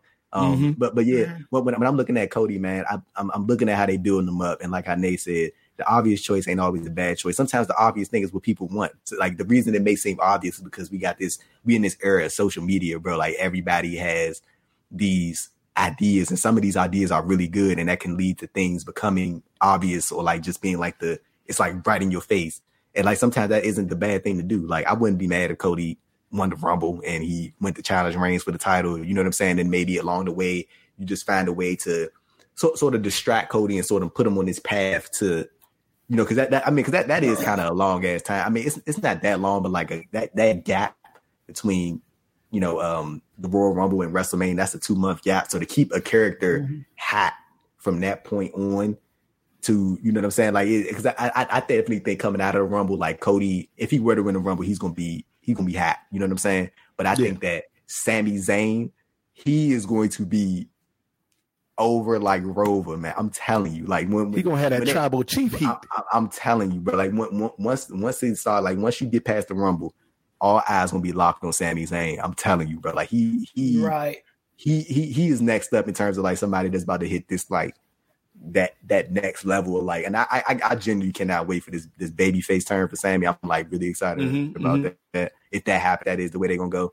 But but yeah, man, let's uh it, it's gonna be cool to see how things pan out. Like I definitely agree with like what, what Chris was saying. Uh, I think Chris said this a couple times in the last podcast. Like you talking Rock coming back, like one hundred percent. Like that's that that's that's what you do. You do Rock Roman at Mania. Don't don't mess around with it, and because I don't think that you probably won't probably gonna get a chance to do it again. And it'd probably be slim if you do try to make yeah. it happen like in the future. So I definitely think you got the Rock.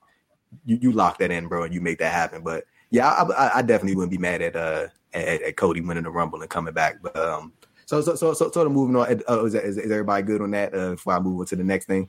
Oh yeah, let's get let's leave this behind. So so so, in, so, so, so this is just a quick one. I got two quick stories, and I'm, I'm gonna swing it over to Nate, and then Chris, I got one for you as well. Uh, this is just a quick one. You just share your thoughts on it. Uh, so brother Nate, this is a, uh, like I said, it's a quick one right here. Impact World Champion Josh Alexander. Uh, he had stated on the Sunday Night's Main Event podcast that he went to directly to Impact's talent relations department and he told them multiple times to check out these brothers, Bryan Keith and JDX, independent wrestlers. Uh, Bryan out of Texas. He just competed in uh, PWG's Battle Los Angeles tournament. Uh, real, real establishing, like I said, real establishing the state of Texas, man. On that, on that, on that scene, came out of reality wrestling. And then you got JDX. He was on the Black Wrestlers Matter show. You seen him on the Terminus, AEW mm. in Chicago. For somebody like Josh Alexander, who is the world champion of Impact, um, to go directly to his talent relations department and say, "Hey, you need to get these two dudes here like, what, what, do you think that says about Josh Alexander to recommend these two brothers, man, for him to? Because I mean, he ain't got to do nothing. You know what I'm saying? He ain't no. got to say nothing to nobody. He ain't got to recommend nobody. No. It, it could have just been like a Twitter shout out. Like he's been like, "Hey, y'all check out these dudes." But for him to go directly to his employer and say that y'all need to be bringing these dudes in, we need to get them here. What do you think that says about Josh Alexander? Uh, you know, for him to be looking at these two dudes like that, for Bryan Keith and JDX it's like the same thing I said about Sasha a little bit earlier or Mercedes. Mm-hmm. Your actions reveal your character. And so for him to use that power and to use that privilege, you know, being mm-hmm. a world champion, being somebody that, you know, the company obviously has a lot of stock in and using that power, that privilege, that position uh, to give these other guys a shot. Like I, I think it's admirable.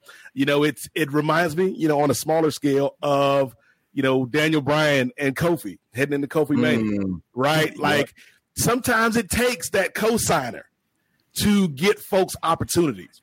And so, like, that's why I'm always like, man, if, if you are in a spot where you can give somebody a shot, you know, you not a handout, you know, not not not charity, Chris, but give somebody a legitimate opportunity, a legitimate shot, right. then you got to give it to them, man. And, and I think the folks that are generous, you know, with with their with their power, with position, their position, yeah. with their pres- prestige or whatever. Like it shows character. Because you're right, man. He ain't had to do nothing, but he got to do nothing. he, he ain't had to do nothing, but but be the world champion and and and get his money and, and eat, eat, some poutine. Like that's all that brother had to do. but he went out here and he's looking out for these two young cats, man. I think that's really admirable, Andrew. Yeah, and, and, and Chris, for you, man. Uh, I think recently on the episode of Raw, MVP approached that man Bobby. Lashley, Chris. Mm. He said that he appreciated. I mean, Bobby Lashley said that he appreciated MVP for getting his suspension lifted, but they're not all the way cool yet. Shelton and Cedric are back teaming again, Chris. Uh oh. Chris, you, Chris, Chris, Chris, can you see it happening? And do and, and do you think that Omos should be a part of the Hurt Business? It's I, over for you, Chris. What, what, you, what, you, think going on, Chris? I mean, I think if they're putting them back together, it, it would make sense for um, Omos to be, To be, yeah. With the group. Um, I mean, MVP doesn't doesn't like me. Um, oh, for be, because um, I, I I made fun of those those glow in the dark shirts that the ones with the letters that with the, that look like you know I hated those shirts um, like I, I, he he skipped right over the part where I said I like the I like the regular yellow shirts I didn't like the the shiny shit That man, Chris, the whole, the whole word business. Yeah. yeah. Omos. oh yeah Chris, yeah Chris, Chris, come on, Chris. I need you to think real quick, brother. You, you, we, we started this show off with some great news, man. You, you about to be married. Y'all got a new chapter in your life about to pop off, man. think about the choices that you're making, Chris. As, as, as uh, uh, our guy Bray Wyatt told Eli Drake a few weeks ago, Andrew. Think very carefully about the next words you say, Chris, because they could shape the future of your life. You don't want that smoke with Omos, Uncle P, Roberto, uh, Cedric, and Shelton. Come, come on, Chris. no I I, I need to help you protect. I need to save you from you, Chris. I'm not, I'm not- look, man. MVP, I like MVP as a person. I met him Mhm, in 2005 at the BET Awards. Okay, well, Uh, no, right next to Sherry 2005. Shepard. It was 2008. Yeah, it was. It was that one. It was. It was that one. I think it was 2009 or 10, something like that. And um, he was. He was a nice dude and all that. Um, I got no problem with them. Um, if I don't like the shirt, you know, this dude start start trying to like crack on me personally and shit. Um, I, I don't. I, you look, you you can do that, but I but I, I I got I come from black people that make fun of you for every single thing I'm thing. telling you, I'm telling you, bro. yeah, yeah. So that doesn't Mhm. doesn't doesn't hurt my feelings, but you know, shoot, man, like I, it just kind of, you know, I'm not some internet troll out here to make fun Chris. of MVP. I'm mad Chris you know I, I'm I. I give you these hands. Play with me. Yeah. I'm playing. I'm playing. No, no, I didn't say all that, man. I like I I, I, I, I, I will reiterate. I I do at at at forty plus years Oh, old. I do not I do not do the the fisticuffs. I, I I do I do uh, I do machine I do machinery. Oh, hey, all right, all right. Oh, hey, hey, hey. hey, hey, mute him, bro. Mute him, bro. Mute him, bro. Hey. Hey, I'm just saying. like I, I, Hey, Chris, hey, Chris, stop, stop, stop, bro. Stop. Stop. you about you about to wild out. No, that's what it is. Yeah. He You was about to said, wild uh, out just now, bro. You, you Yeah, like, John away about to get a call from the from the legal Oh, department no, in the morning. no, no, no, no, no. I, I come from the uh, the the the uh, FAFO school. Uh, the the fuck around and find out. Uh, if, if, if that's something that you feel required to do, because people on these wrestling streets, you know, uh, it's, it, it is what it is. Hey, bro. hey, hey, bro. I swear. Yes, Hey, Chris, hey, this is a family show, man. Come on, Hey, brother. Hey, bro, let me tell you something. If, if, if that's not a clip that I see floating around, I'm gonna be so mad, bro. Because that, that that that needs to be a clip that's going. That that was hilarious. Now, no, no, I I I, I get what Chris said though. Like all all seriousness. Hey, hey, hey, hey, don't disrespect the MVP.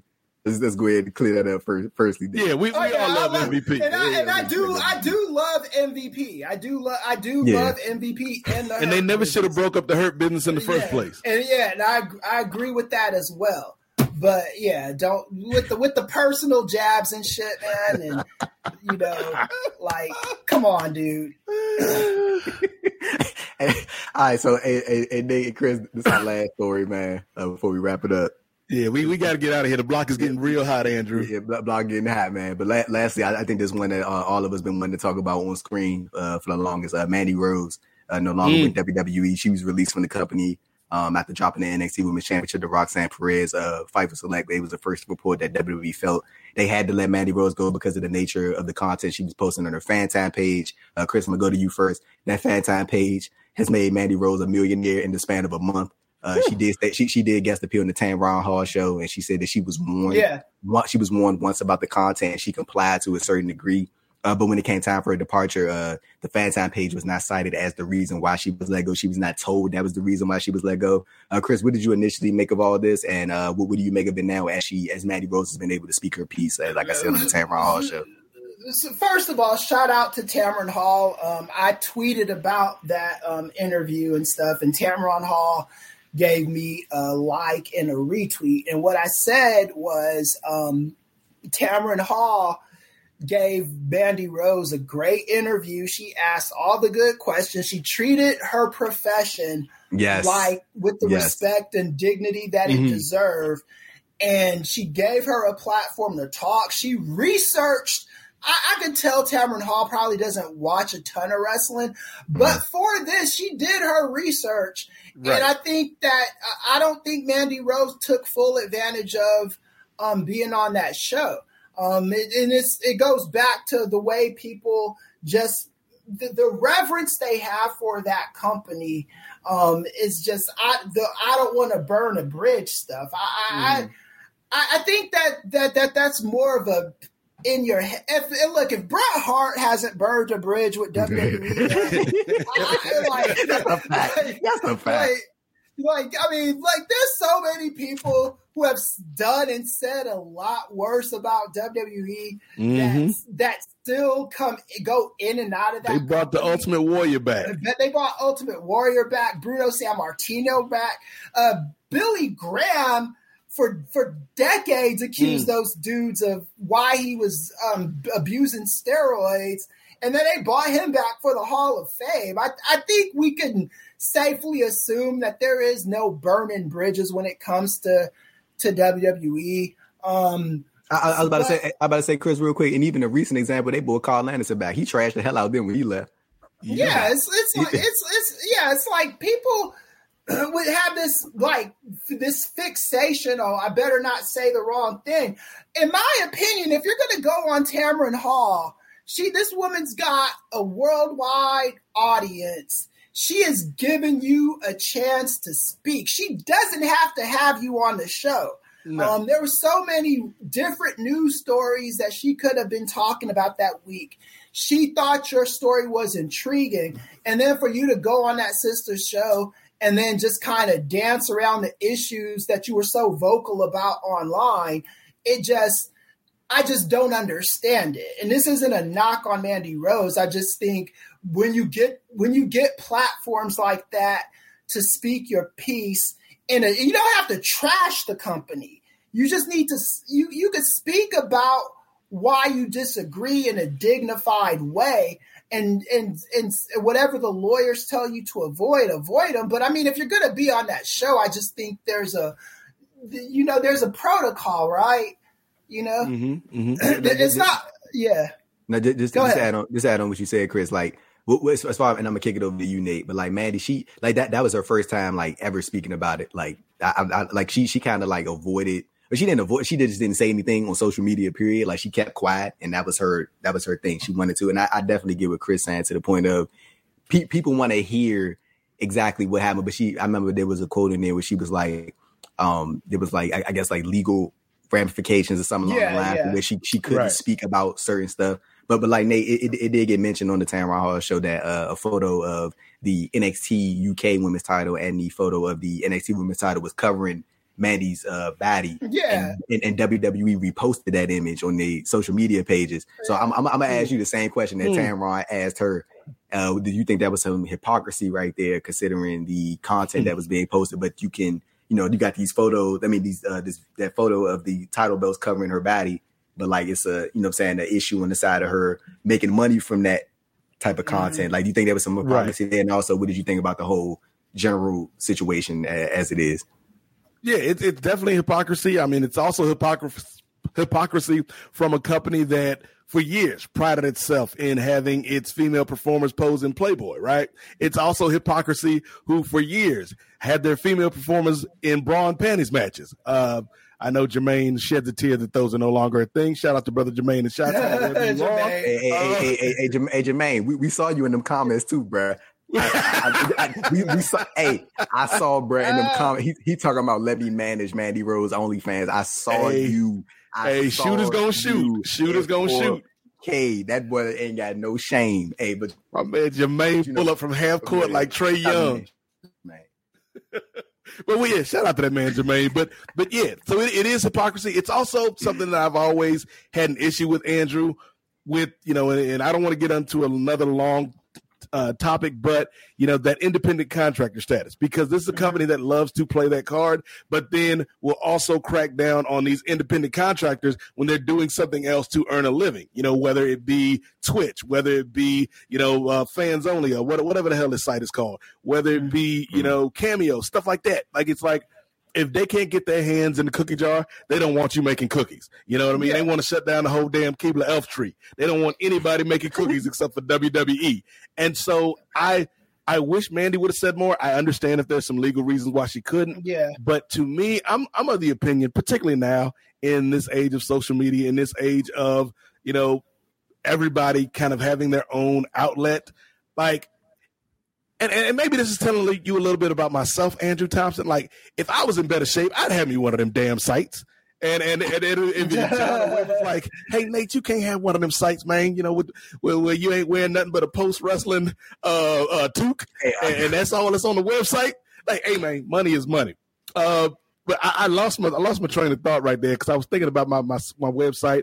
I got to lose like at least forty pounds though, and like get this six pack right. But that's neither here nor there. We talking about Mandy Rose. Uh, Mandy Rose, uh, to me, I feel like it's it's a situation where unfortunately a lot of performers get kind of stuck in this trap. And hmm. so like i i was never like the biggest fan of mandy rose but Yeah. mandy rose had value to that company particularly on nxt 2.0 chris's favorite show. Like they built a lot of the advertising around that show around Right. mandy rose and toxic attraction.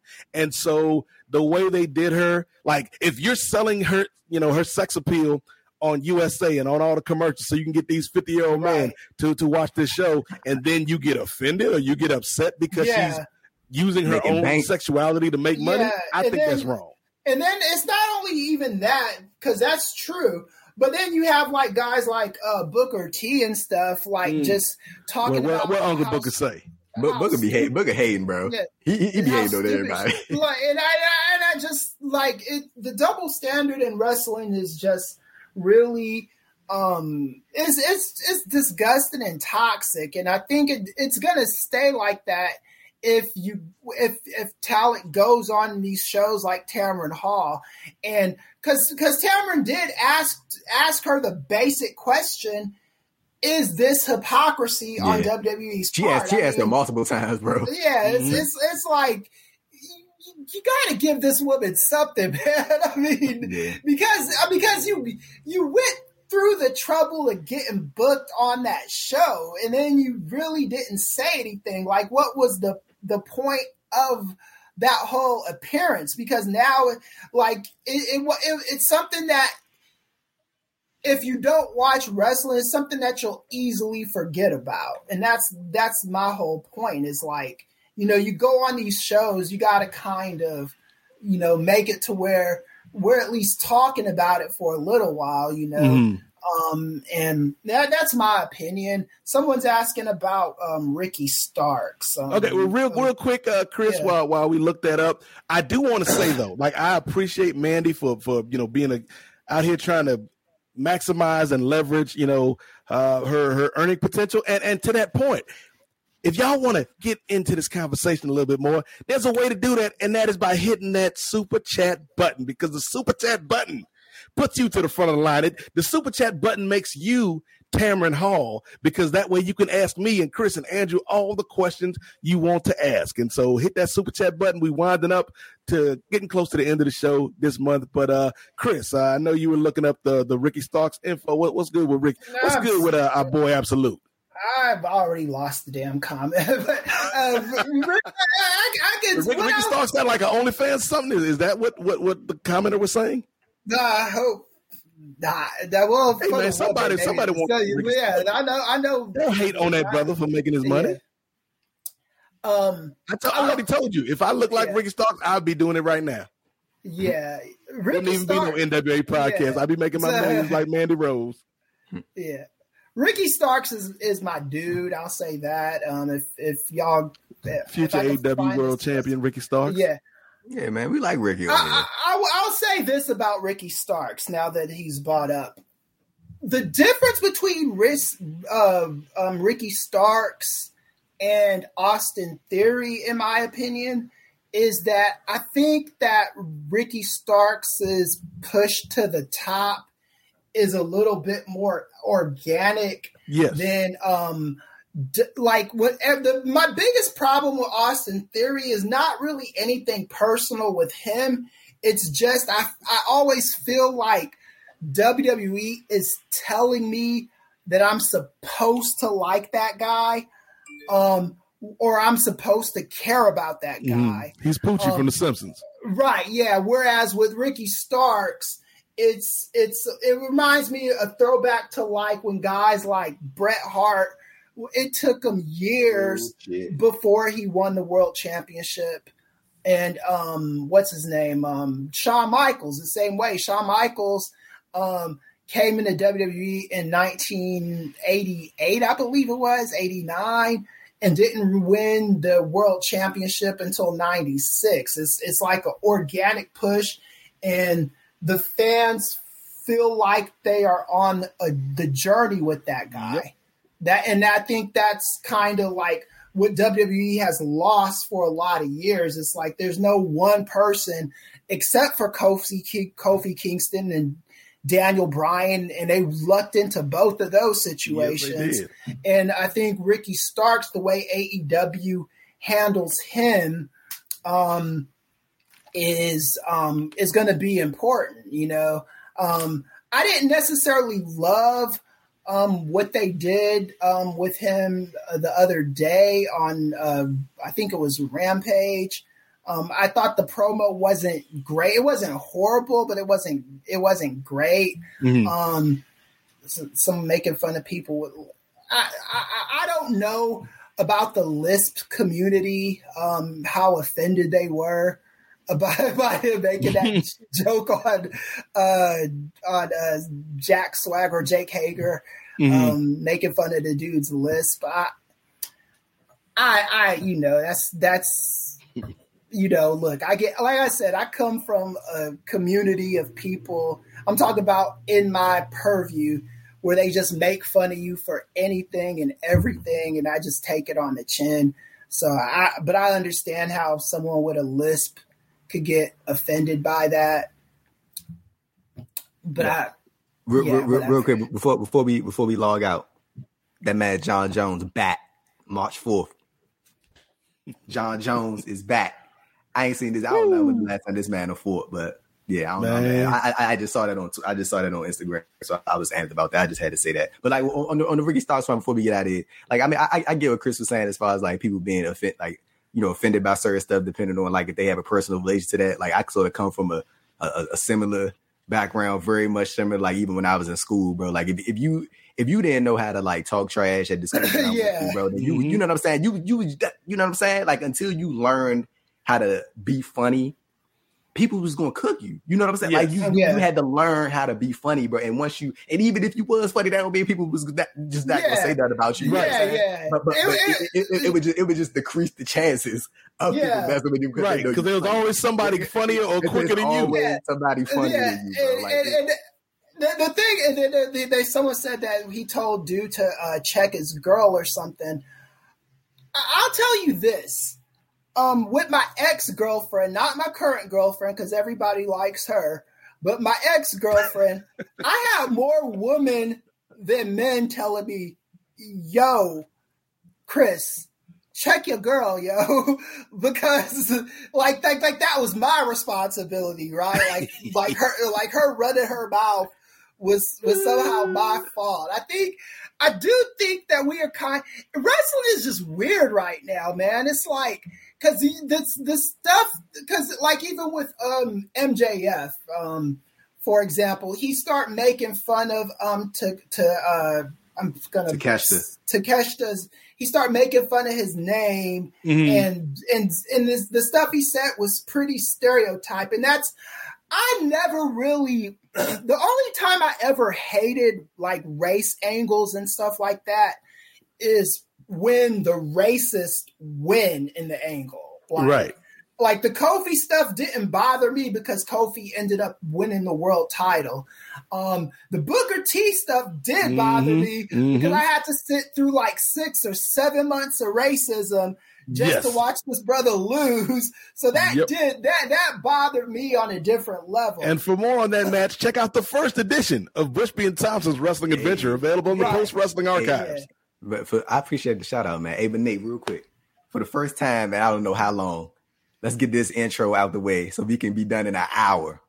Boom. Yes. Look at that. Yes. This Look is that. This is this is amazing. This, this is like is history right here. History in the making, ladies and gentlemen. This is how we start in 2023, ladies and gentlemen.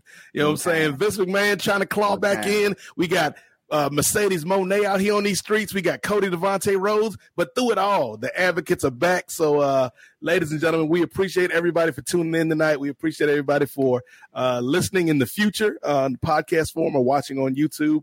Uh, before we get out of here, we definitely want to give a shout out to John Pollock and Wai Ting, the proprietors of Post Wrestling, uh, for you know being generous with the platform and uh, all the work that they do here at Post. Uh, so before we get out of here, Andrew Thompson, the youngest in charge, one of the hardest working brothers in the game. Know you got a lot going on this week. Uh, just let the people know what you got going on and where they can find you, brother. They check me out all things on postwrestling.com, Twitter AD Thompson underscore underscore, same thing on Instagram.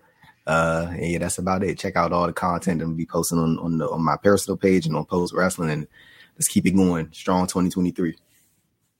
All right, ladies and gentlemen, check out all of Andrew's work, man. The brother does good work, even though he never shook my hand. Uh, you know, I appreciate uh, this brother's dedication, man. He's a good, good dude. Uh, Chris, let the people know where they can find all of your work, uh, particularly with WrestleNomics, where they can, uh, you know, find you on social media uh, if they want to have a debate about Second Amendment rights. Uh, Chris, uh, where can, where, can, they find you, brother? Yeah, if you want to have a debate on Second Amendment rights, you can follow me on Twitter, and I will definitely uh, give you a nuanced take on that. Chris, Chris Pillman. well, Pill, Pillman didn't believe in calling 911. I, I, I, will still call 911 before it comes to that. Uh, but um, also, um, yeah, I'm I'm working on two different articles at the moment. The one that I, the, the, the priority one is the one on Vince McMahon with WrestleNomics, and is right now it's just a matter of me getting into the right headspace because I got a lot going on um, at the moment. Um, I'm doing this diet, this whole 30 diet, so I haven't eaten any dairy or cheese or bread or anything okay, like okay. that for the last. I was wondering what that sound was in the background. That was your stomach. You ain't eating nothing. yeah, yeah, like yeah, yeah. Like this I, man, like, all, all Chris is eating is lettuce and drinking mimosas. That's all that's keeping right, going. Yeah, yeah, it's like because I because like I said that that I, I I went nuts when I went to uh, New York, New Jersey, and then when I went to Atlanta and South Carolina, North Carolina, Tennessee. They just the, the, when you go places, people feed you. That is just just what it is, man. And uh, so now I kind of have to pay my penance for that. uh, but yeah, man, just just follow me on Twitter. KM Easy does it. Um, I'm keeping it around for for a little bit longer. Um, I'm I'm not on, on it as much as I used to be, but I'm you know I, I still talk to my dudes on there, um, and um, all that. Um, uh, yeah, so just yeah, just just reach out, yeah. Yeah, so uh, shout out to that good brother, the Professor Chris Ely. Always a pleasure catching up with you every month on this show, brother. And and Andrew, we love Chris, but don't let him fool you, man. Like Chris, oh, you know, everybody was feeding me during the holidays, da da da da. We know Chris was just carbo loading because he know. Come April, almost gonna be on these streets, Chris. Almost gonna yeah. be on, on La Brea, Hasi, La, La Hacienda. I don't know yeah. these streets, Chris, but he yeah. gonna be on them streets. Yeah, he will probably be on La Brea, probably see me uh, Santa Monica. anywhere that's he gonna be on the 405 looking for yeah, you, Chris. Yeah, Put him in a yeah. headlock. Um, it's just, it's just if you if you try if you try to find me, Hey, out hey, hey, hey, Nate. Hey, Right, right, right, right. Hey, Hey, Nate, Nate, Nate, Nate, Nate, need to get Nate, this, Chris. Nate, Nate, Yeah. go ahead, go ahead, and do, go ahead and do your intro, bro. Do the outro, Yeah. do the outro. Yeah. Yes, yeah, yeah, yeah. Yeah. Well, speaking of MVP, uh, we do want to wish everybody a happy MLK Day. Uh, you know, shout out Right. to uh, uh, MVP Lashley and uh, Kenny King. But uh, yeah, shout out to uh, Martin Luther King Day. Uh, I'll be working, uh, unfortunately, because this is America. But uh, I hope everybody has a safe and happy MLK Day. Um, and I'm excited for the next edition of this show, which will be our February edition, which is going to be a big one because it is Black History Month. So I'm, I'm, I'm excited. Uh, we plan to have a guest on. Uh, so that's going to be a big show. But for more of me, if, if you want to hear more from me, I'm to go full screen one last time right here uh, on the show for everybody watching. Bam. So you ain't even had to pay my my OnlyFans uh, prices to see this, ladies and gentlemen. Uh, if you want to hear more from me, you can check me out on the Kings of Sport podcast. Uh, the Kings of Sport, like as I said off the top, this is our 10th year of the Kings of Sports, started back in 2013. Myself and Marcus Vanderberg. Uh, Chris has been along for a lot of the journey. Andrew Thompson has shown up from time to time. So uh, you can check all of that out at the Kings of Sport Patreon, patreon.com backslash Kings of Sport, $5 gets you in the door. But if you want to pay more, I will not stop you. Um, you know, I, I, I- I'm trying to get it back up and running. Like, like we, we, we, we slagged off a little bit during the holidays, but uh, we, we coming back with a vengeance in 2023. Speaking of coming back with a vengeance, the Rocky Maivia Picture Show is coming back with a vengeance, ladies and gentlemen, to talk about that movie Black Adam starring Dwayne The Rock Johnson. The hierarchy of power in the DC universe has changed, and we're going to talk about it either this month or next month, probably next month, knowing my work schedule. Uh, but I'm also on the DC TV Podcast Network as one fourth of the Lituation Room, along with Brittany Monet, Clement Bryant, and the always opinionated and educated Vanessa Shark. We're going to be doing a double feature come that should be out uh, either the end of January or the beginning of February, talking about Black Adam and Black Panther Wakanda Forever, as well as all of the latest news and notes from around the uh, world of geekdom. Um, talking, we're going to talk about that Ant Man 2 trailer that uh, all of us sat through that terrible national championship college football game on Monday to, uh, to watch like 120 seconds of Ant Man for like all four of those damn quarters of that terrible football game, but go dogs. Um, and the last place you can find me is Place B Nation. Place B Nation, I'm part of the main event along with uh, Scott Criscuolo, uh, the sheriff Pete Shermacher, and and our good friend here. Uh, he was on the show last month, Steve Willie, the conscience of Place B Nation. So for everything else, check me out on Twitter at in the number eight M O Z A I K at Nate Mozaik on Twitter. Uh, but yeah, thank y'all for tuning in tonight. We we had fun as always, and we're gonna come back in February and do it again as only the advocates can. So for the youngest in charge, Andrew Thompson. Uh, for this man right here, this man on your screen, the Professor Chris Ely. I'm, I'm, I'm, you know what, Chris? I'm gonna bring you back one last time because I do uh, want to leave the show by reiterating how happy we are for the news that you shared with us, brother. Uh, we we we are uh, we we are extremely excited for this man, and uh, you a good dude, and uh, she is a good woman, uh, and uh, she puts up with you. Uh, so we are very happy for the both of y'all, brother.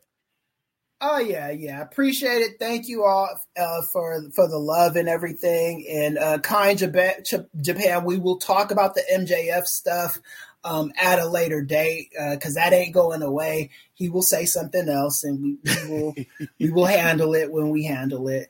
Um, but yeah, man, thanks for all the everybody out there uh, wishing me um, goodwill and uh, good. Um, luck on my journey. I appreciate that, man. And um, it's I, I guess it's it's uh, looking at my Rolly. It's about that time, right?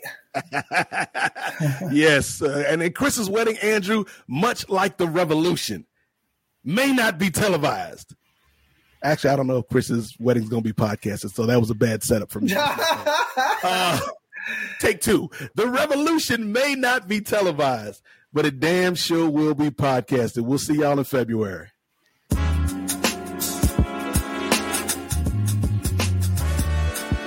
Yo. It's Righteous Reg. It's a case for the safe, keep a space for the Nubians. Unfiltered, off kilter, the professor, the godfather, host wrestling the NWA, not oh, keep guessing, uh. The views and expressions, you know the rest it's pod excellence, get the message. Advocates for Nubian wrestling, you're listening to the best again. Black wrestling in the ring we invested in. Nubian kings and invested in. It's for the culture and we reppin' it. It's for the culture and we reppin' it.